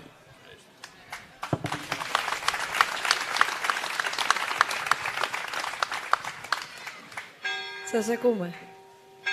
Σημαδιακό. Εφτά η ώρα. Να τελειώσει. Με λένε Ελένη Γαζή και έρχομαι στη Βαμβακού σήμερα με έναν τεράστιο ενθουσιασμό, γιατί εδώ βλέπω να υλοποιείται κάτι που επί τριάντα χρόνια με μια εταιρεία που ίδρυσα εγώ με το, με το στόχο να δίνει τη δυνατότητα σε νέους ανθρώπους από όλο τον κόσμο να γνωρίζουν μακρινά μέρη της Ελλάδας και να προσφέρουν εθελοντικό έργο. Και κάναμε έργα αυτά τα τριάντα χρόνια, από τον Εύρο στην Κρήτη, από τη Μυτιλίνη μέχρι την Κέρκυρα, όμως δεν ριζώσαμε πουθενά. Γιατί δεν βρήκαμε πουθενά πέντε ανθρώπους και ένα ίδρυμα το οποίο θα τους στηρίξει. Δηλαδή, ενώ πήγαμε, ας πούμε, σε ένα χωριό και φτιάξαμε μια ξερολιθιά ή κάναμε την Ε, βάψουμε ενός σχολείου ή τα, τα κοινοτικά αρχεία στη Μυτιλίνη. Ε, τελείωσε αυτό. χάθηκε το έργο, όχι μάλλον το έργο παρέμεινε, αλλά χάθηκε όλη αυτή η προσπάθεια. Τι έμεινε όμως? Έμεινε σε χιλιάδες νέους εθελοντές από όλο τον κόσμο αυτή η εμπειρία. Γνωρίσανε τη χώρα μας αλλιώς, γιατί δεν πήγαμε βέβαια στη Μύκονο, όχι έχει κάτι, έχουμε κάτι με τη Μύκονο, αλλά πήγαμε σε μέρη πραγματικά. Κάναμε τεράστιο έργο στην Ήπειρο. Εκεί μόνο βρήκαμε ένα κοινοτάρχη που δεν είχε άλλους πέντε, αλλά είχε μάλλον ανθρώπους που λέγαν «Τι τα θες αυτά, βρε πρόεδρε, τι τα θες αυτά». Ενώ εσείς, από ό,τι κατάλαβα, δεν το έχετε αυτό. Χαίρομαι πάρα πολύ και είμαι στη διάθεσή σας να φέρω παιδιά εδώ, νέους από όλο τον κόσμο, να κάνουν έργο σημαντικό. Ευχαριστώ.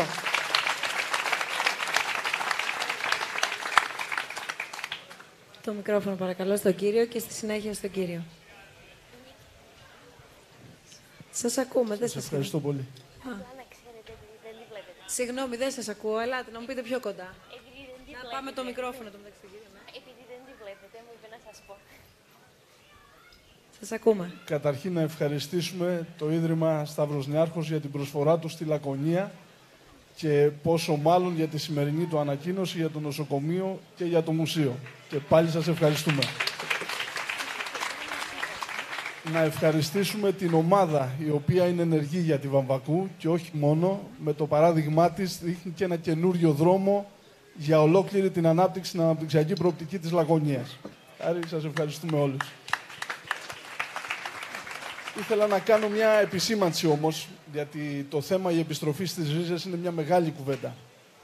Ε, πριν από λίγα χρόνια, το χίλια εννιακόσια πενήντα, ο παγκόσμιος πληθυσμός που ζούσε σε πόλεις ήταν μόλις το τριάντα πέντε τοις εκατό πριν από λίγα χρόνια. Σήμερα, το δύο χιλιάδες δεκαεννέα, έχει ξεπεράσει το πενήντα πέντε τοις εκατό. Πάνω από το μισό πληθυσμό της γης ζει πια σε αστικά κέντρα. Αυτό έχει αλλάξει πάρα πολύ και την οικονομία, αλλά και τις ε, συνθήκες στις οποίες ζούμε.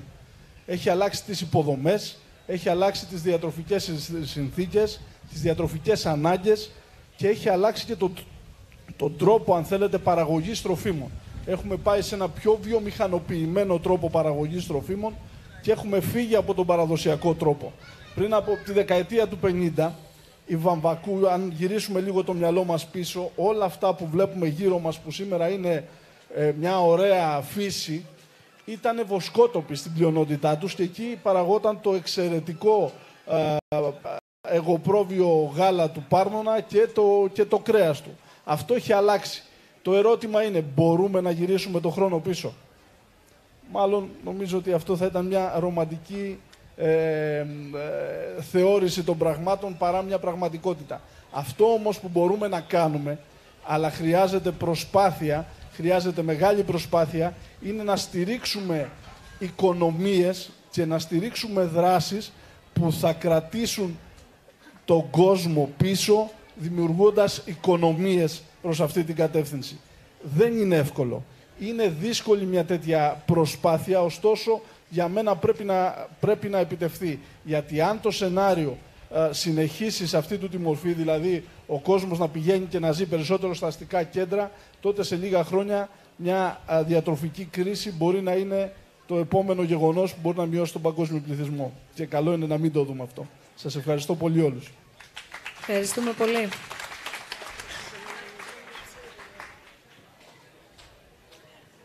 Καλησπέρα σας. Είμαι η Μάρο Γεώργα. Σεβασμιότατε, μεγάλη ευλογία που είστε μαζί μας. Ε, μας φέρνετε σαν αναμνήσεις στο μυαλό μας που ήσασταν πριν από κάποια χρόνια, που γιορτάσαμε τα εκατό χρόνια και ήταν η μέρα πραγματικά γιορτινή και ευλογημένη. Ευχαριστούμε πάρα πολύ που είστε μαζί μας. Κύριε Δρακόπουλε, κυρίες και κύριοι, αγαπημένοι συμπατριώτες και όλοι οι προσκεκλημένοι που είστε εδώ, σας ευχαριστούμε και είναι μεγάλη τιμή που είστε μαζί μας να γιορτάσουμε αυτή τη λαμπρή μέρα. Είναι λαμπρή μέρα σήμερα, κύριε Δρακόπουλε, για τη Βαμβακού. Εγώ είμαι από τις γυραιότερες γυναίκες της Βαμβακούς. Έζησα τον αείμνηστο Σπύρο Νιάρχο, την αείμνηστη ε, Ευγενία Νιάρχου, τους Κουμανταρέους, ε, τον πατέρα σας, όλους αυτούς και Έχω πάρα πολλά να θυμηθώ, θυμάμαι και μπορούμε να πούμε πάρα πολλά πράγματα, που ίσως εσείς, εσείς να μην γνωρίζετε, αυτά που έζησαν εδώ οι προγονείς σας, που με τόση συγκίνηση, που απλόχερα αγκάλιασαν και έδωσαν, όχι μόνο υλικά, αλλά όλη αυτή την αγάπη που είχαν μέσα τους, την ακούμπησαν σε αυτό το χώρο, σε αυτή τη μάνα Βαμβακού.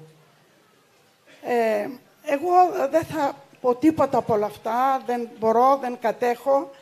Εκείνο που θέλω να πω είναι τις μεγάλες, τις πολύ μεγάλες ευχαριστίες μας σε εσάς, στην μπλε ομάδα, και δεν πρέπει, πιστεύω, να λέμε δεν ξέρουμε αν πετύχει, δεν ξέρουμε να μην πετύχει. Πάντα μια χούφτα σπόρο ρίχνουμε. Αυτός η χούφτα σπόρος έπεσε και βρήκε γόνιμη γη. Βρήκε εσάς, βρήκε τις ευλογίες του Σεβασμιωτάτου που αγαπάει πολύ τη Βαμβακού και μας έχει στείλει το διαμάντι, τον αδάμαντα πατέρα Γεώργιο. Και δεν είναι μόνο τρεις-πέντε μέρες, είναι πολλές μέρες. Ευλογάει όλα τα εξοκλήσια. Ε, ευλογάει γάμους, λίγους βέβαια, καταβοδώνει βαμβακίτες, χωρίς να δέχεται ένα ευρώ αμοιβή. Και έλεγε, αν θέλετε χρήματα, ορίστε. Λοιπόν, και σας ευχαριστούμε, Σεβασμιότατε, για αυτή σας την αγάπη. Και ελπίζουμε να συνεχίσει αυτή η αγάπη προς την αγαπημένη μας Βαμβακού. Σας ευχαριστούμε πάρα πολύ, εκ μέρους όλου του χωριού. Να ευχόμαστε, να προσευχόμαστε και όλοι εμείς οι παλιοί που ζήσαμε τα παιδικά μας χρόνια, πηγαίναμε στο σχολείο με τους δασκάλους μας, με τους παπάδες μας, ήταν δάσκαλος ο παπάς μας, ο οποίος την μισή μέρα έκανε τα, τα, τις τρεις τάξεις και το απόγευμα έκανε τις άλλες τρεις και κάθε Σάββατο κάναμε κατηχητικό στο σχολείο. Αλλήμονό μας αν δεν ξέραμε το τροπάριο. Γι' αυτό γίναμε χριστιανοί καλοί, γίναμε άνθρωποι της Πρόεδρου, ερήμαξε η Βαμβακού. Δεν ερήμαξε γιατί δεν αγαπάγαμε το χωριό μας. Ξεκίνησαν για προκοπή και για ψωμί.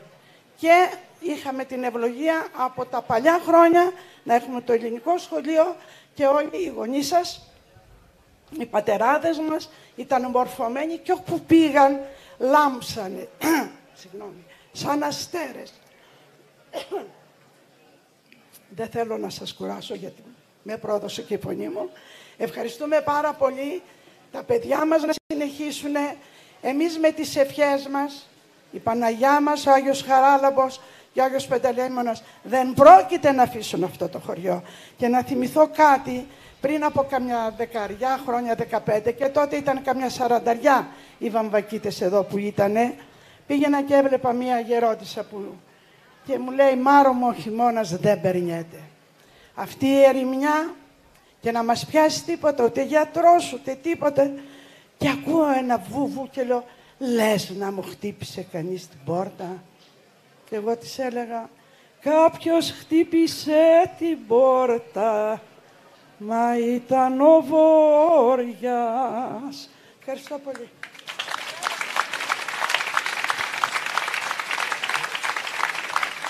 Ευχαριστούμε πολύ.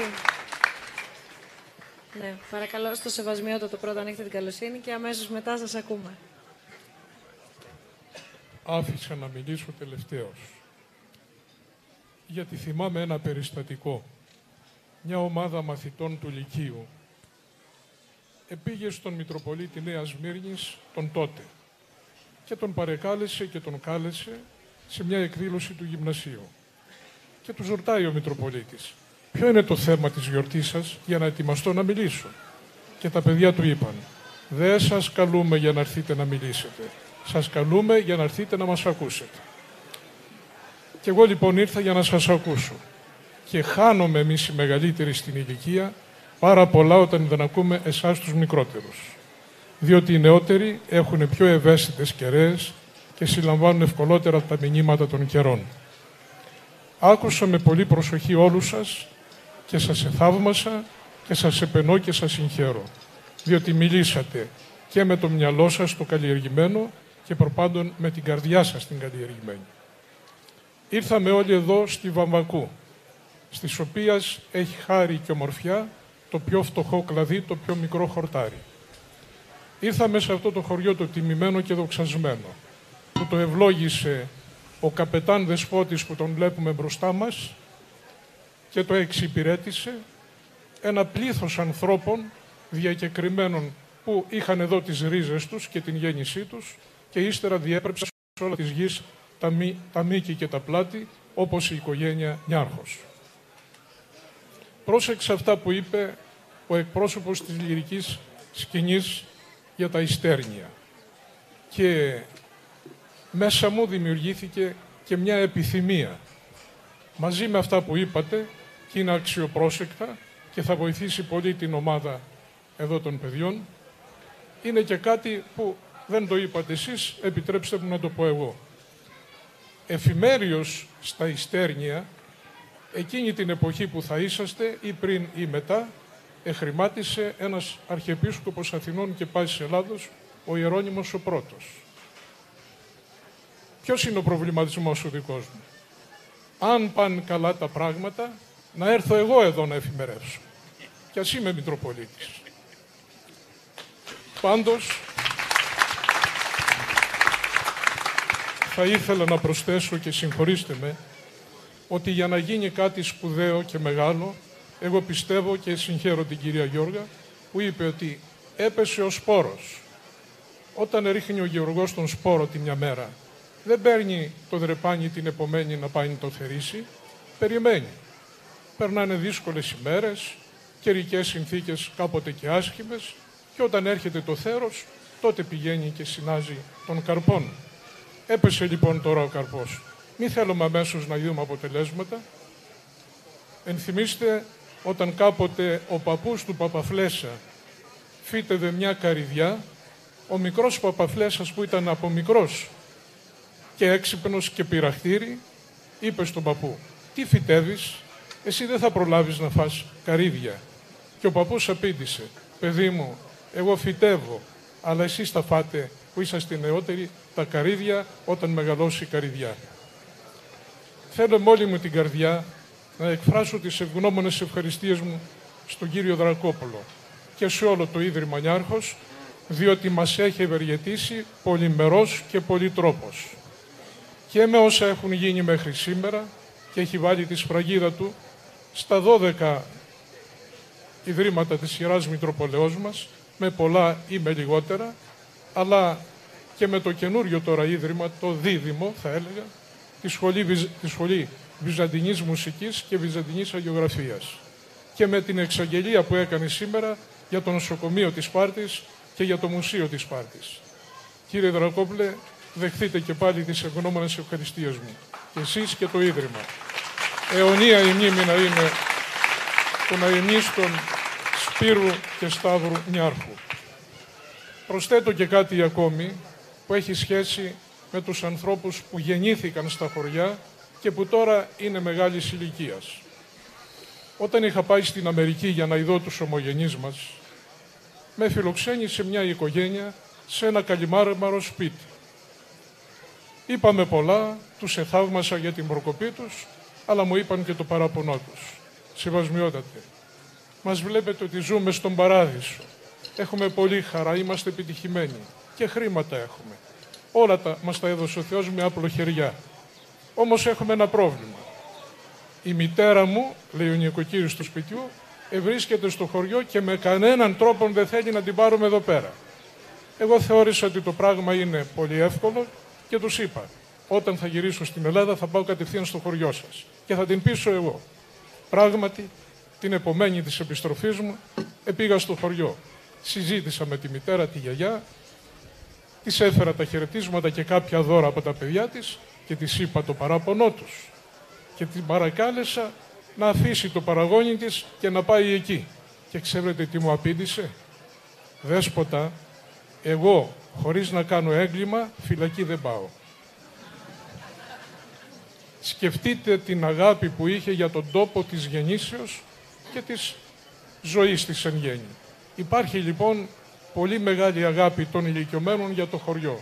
Δυστυχώς εδώ δεν προλάβαμε να δώσουμε την ελπίδα της αναβιώσεως μπροστά από μερικά χρόνια και έχουν φύγει και μόνο έντεκα είναι οι μόνιμοι κάτοικοι του χωριού. Όμως ποτέ δεν είναι αργά. Ας ξεκινήσουμε. Εγώ πιστεύω ότι απόψε οι ψυχές αυτών που αναπαύονται στο κημητήριο του χωριού θα αγάλλονται και θα περιμένουν και αυτές να ειδούν. Και η ιερέα στο χωριό κάθε Κυριακή την καμπάνα να χτυπάει συχνά πυκνά και το σχολείο ακόμη να λειτουργήσει. Δεν είμαι θεροβάμων, αλλά πιστεύω ότι όταν ο άνθρωπος θέλει, τα πάντα κατορθώνει. Διότι όπου υπάρχει ένα θέλω, υπάρχει και ένα δύναμε.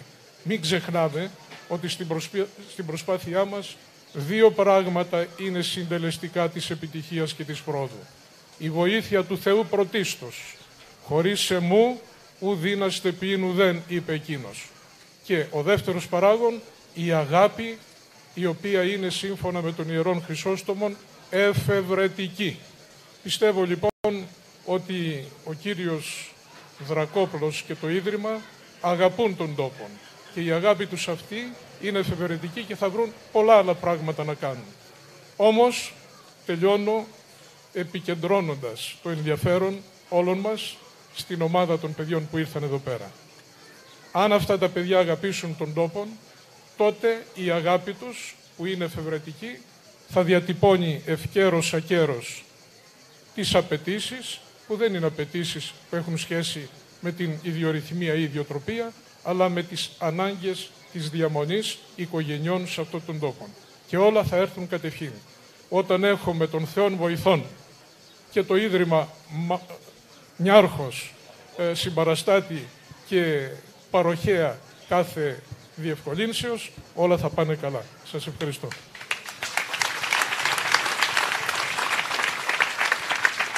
Ε, επίσης, αν μπορώ να πω, ευχαριστούμε πάρα πολύ για όλα, για όλα, για όλα τα καλά λόγια, αλλά να υπενθυμίσω σε όλους με κάτι το οποίο άρχισα, ότι αν δεν ήταν για τον Ανάργυρο, την Ελένη, τον Χάρη, τον Παναγιώτη, τον Τάσο, δεν θα ήμασταν ούτε εμείς εδώ, εδώ πέρα. Και να, να μην το ξεχνάμε, γιατί πάντα, πάντα χρειάζεται η ομάδα που θα μπει στην πρώτη γραμμή και επομένως και εμείς τους ευχαριστούμε, γιατί χάρη σε αυτούς είμαστε και εμείς εδώ πέρα.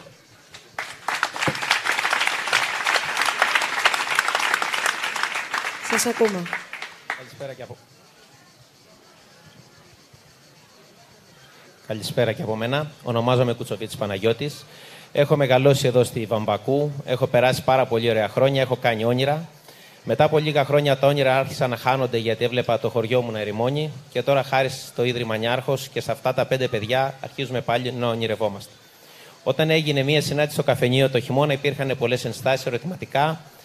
Ε, αυτό που κράτησα από εκείνη τη συνάντηση ήταν ότι όλοι θέλουμε. Όπως και εδώ πέρα, πολλοί θέλουμε, κάνουμε ευχές κτλ. Αυτά τα πέντε παιδιά που τώρα τα βλέπετε όλα στολισμένα, μια χαρά όμορφα, αύριο θα φορέσουν τα ρούχα της δουλειάς, θα κοπιάσουν, θα μοχθήσουν. Δεν πρέπει λοιπόν να αφήσουμε αυτά τα πέντε παιδιά μόνα τους. Πρέπει να υπάρχει μεγάλος εθελοντισμός από όλους μας και πρώτα απ' όλα από μένα, και από εκεί και μετά να υπάρχουν και συνεργασίες. Ωραία, τους χειροκροτούμε και είναι ένα θάρρος που τους δίνουμε. Αλλά αύριο πρέπει να βοηθήσουμε τουλάχιστον οι μισοί. Τουλάχιστον πιο πολλοί, πιο λίγοι. Θέλουν μία βοήθεια. Και αυτό το λέω για όλους τους πατριώτες και τους μη πατριώτες. Γιατί ό,τι γίνει στη Βαμβακού, όπως ακούσαμε, θα έχει αντίκρισμα σε όλους. Ευχαριστώ πολύ. Στο... Έχετε. Σας ακούμε. Καλησπέρα σας.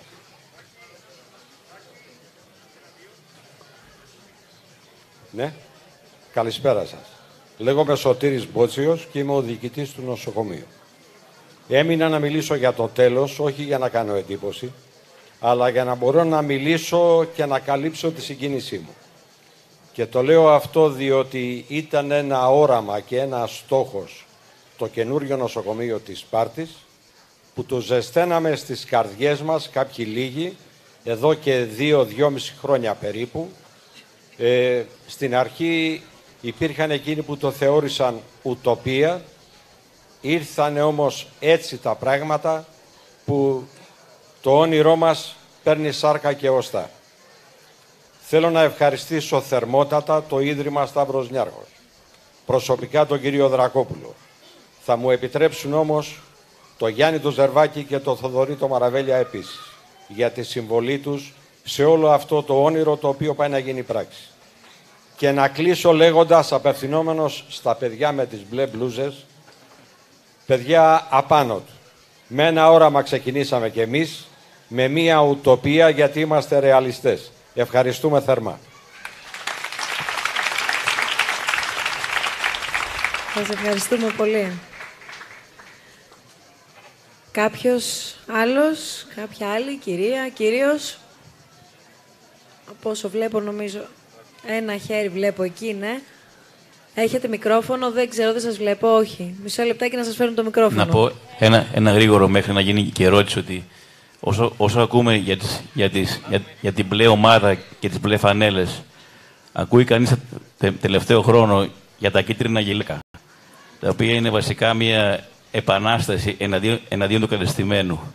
Και βλέπουμε τώρα τις μπλε μπλούζες, οι οποίες πάντα μπορεί να γίνει μια επανάσταση, μπορεί να γίνει και πάντα με δημιουργικό χαρακτήρα. Και αυτή είναι η αίσθηση την οποία έχουμε. Ευχαριστώ.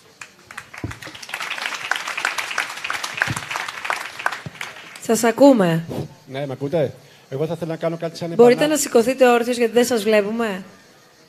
Ε, θα ήθελα να κάνω κάτι σαν επανάληψη. Λίγο πιο κοντά το μικρόφωνο. Θα ήθελα να κάνω κάτι σαν επανάληψη, ότι ο εθελοντισμός νομίζω ότι είναι η αρχή που μπορείτε να κάνετε τα πάντα και, ε, και η βάση. Αυτό το πράγμα.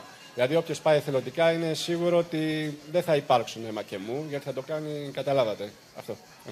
Ευχαριστώ. Ευχαριστούμε πολύ. Ορίστε. Τι περιμένετε εσείς μετά από τη σημερινή μέρα? Με αυτό εγώ προτιμώ να κλείσουμε και αμέσως μετά η λυρική. Να μην ακούσουμε το μήνυμα των παιδιών. Εγώ λέω να μας αφήσετε ήσυχους, κυρία Μπουσδούκου, να ηρεμήσουμε λίγο, γιατί... Ελένη. Να ηρεμήσουμε Ελένη, λιγάκι. Πρόσεξε. Πρόσεξε, Ελένη. Όχι, μη μας αφήσεις ήσυχους, αλλά να ηρεμήσουμε λίγο. Και... Τώρα που ξεκινήσατε, θα ηρεμήσετε. Να ηρεμήσουμε λίγο από το σήμερα, για να ξεκινήσουμε το αύριο. Αύριο τι έχετε, όμως? Από αύριο ξεκινάνε όλες οι δραστηριότητες μας για το καλοκαίρι και τα νέα σχέδιά μας για το χειμώνα. Οπότε έχουμε πολλή δουλειά, άρα ας ηρεμήσουμε μια μέρα για να συνεχίσουμε από Δευτέρα. Δεν έχουμε καιρό. Δεν έχουμε καιρό. Και εσύ πρόσεχε που τα λες, τι ώρα τα λες, τέτοια ώρα, τέτοια λόγια, Ανάργυρε. Να συνεχίσουμε αυτά που κάνουμε. Τάσο. Να συνεχίσουμε με μεγαλύτερο πείσμα, ύστερα από τη σημερινή συγκέντρωση τόσο πολλών ανθρώπων εδώ στο Βαμβακού, σίγουρα μας δώσανε μια μεγαλύτερη δύναμη να συνεχίσουμε το, αυτό το οποίο αρχίσαμε. Σας ευχαριστούμε πολύ όλους. Παναγιώτη. Σίγουρα αυτή η βραδιά μας έδωσε περισσότερες δυνάμεις για το μέλλον. Όλη η ομάδα μαζί και όλο το χωριό και όλοι όσοι είναι δίπλα μας θα κάνουμε τα καλύτερα για αυτό το χωριό. Σας ευχαριστούμε πάρα πολύ όλους. Ευχαριστούμε πάρα πολύ για τη φιλοξενία πρώτα απ' όλα, γιατί είμαστε φιλοξενούμενοι, αρκετοί από εμάς εδώ. Θα σας ξαναεπισκεφτούμε. Σίγουρα. είκοσι έξι είκοσι επτά Ιουλίου, εγώ με τον Γιώργο έχουμε κλείσει για αρχή. Σας ευχαριστούμε πάρα πολύ και όλους όλους εσάς. Θα παραμείνουμε βέβαια στην πλατεία, γιατί έρχεται η λυρική, όλοι την περιμένουμε τη λυρική, γι' αυτό και ήρθε και η λυρική μαζί μας. Άλλωστε... Και αμέσως μετά θα κατηφορήσουμε όλοι μαζί προς την κάτω βρύση, εκεί όπου θα φάμε και θα πιούμε και θα ακούσουμε, όπως λέγανε νωρίτερα και τα παιδιά, τοπικά εδέσματα, κρασιά και τοπικές μουσικές. Σας ευχαριστούμε πολύ.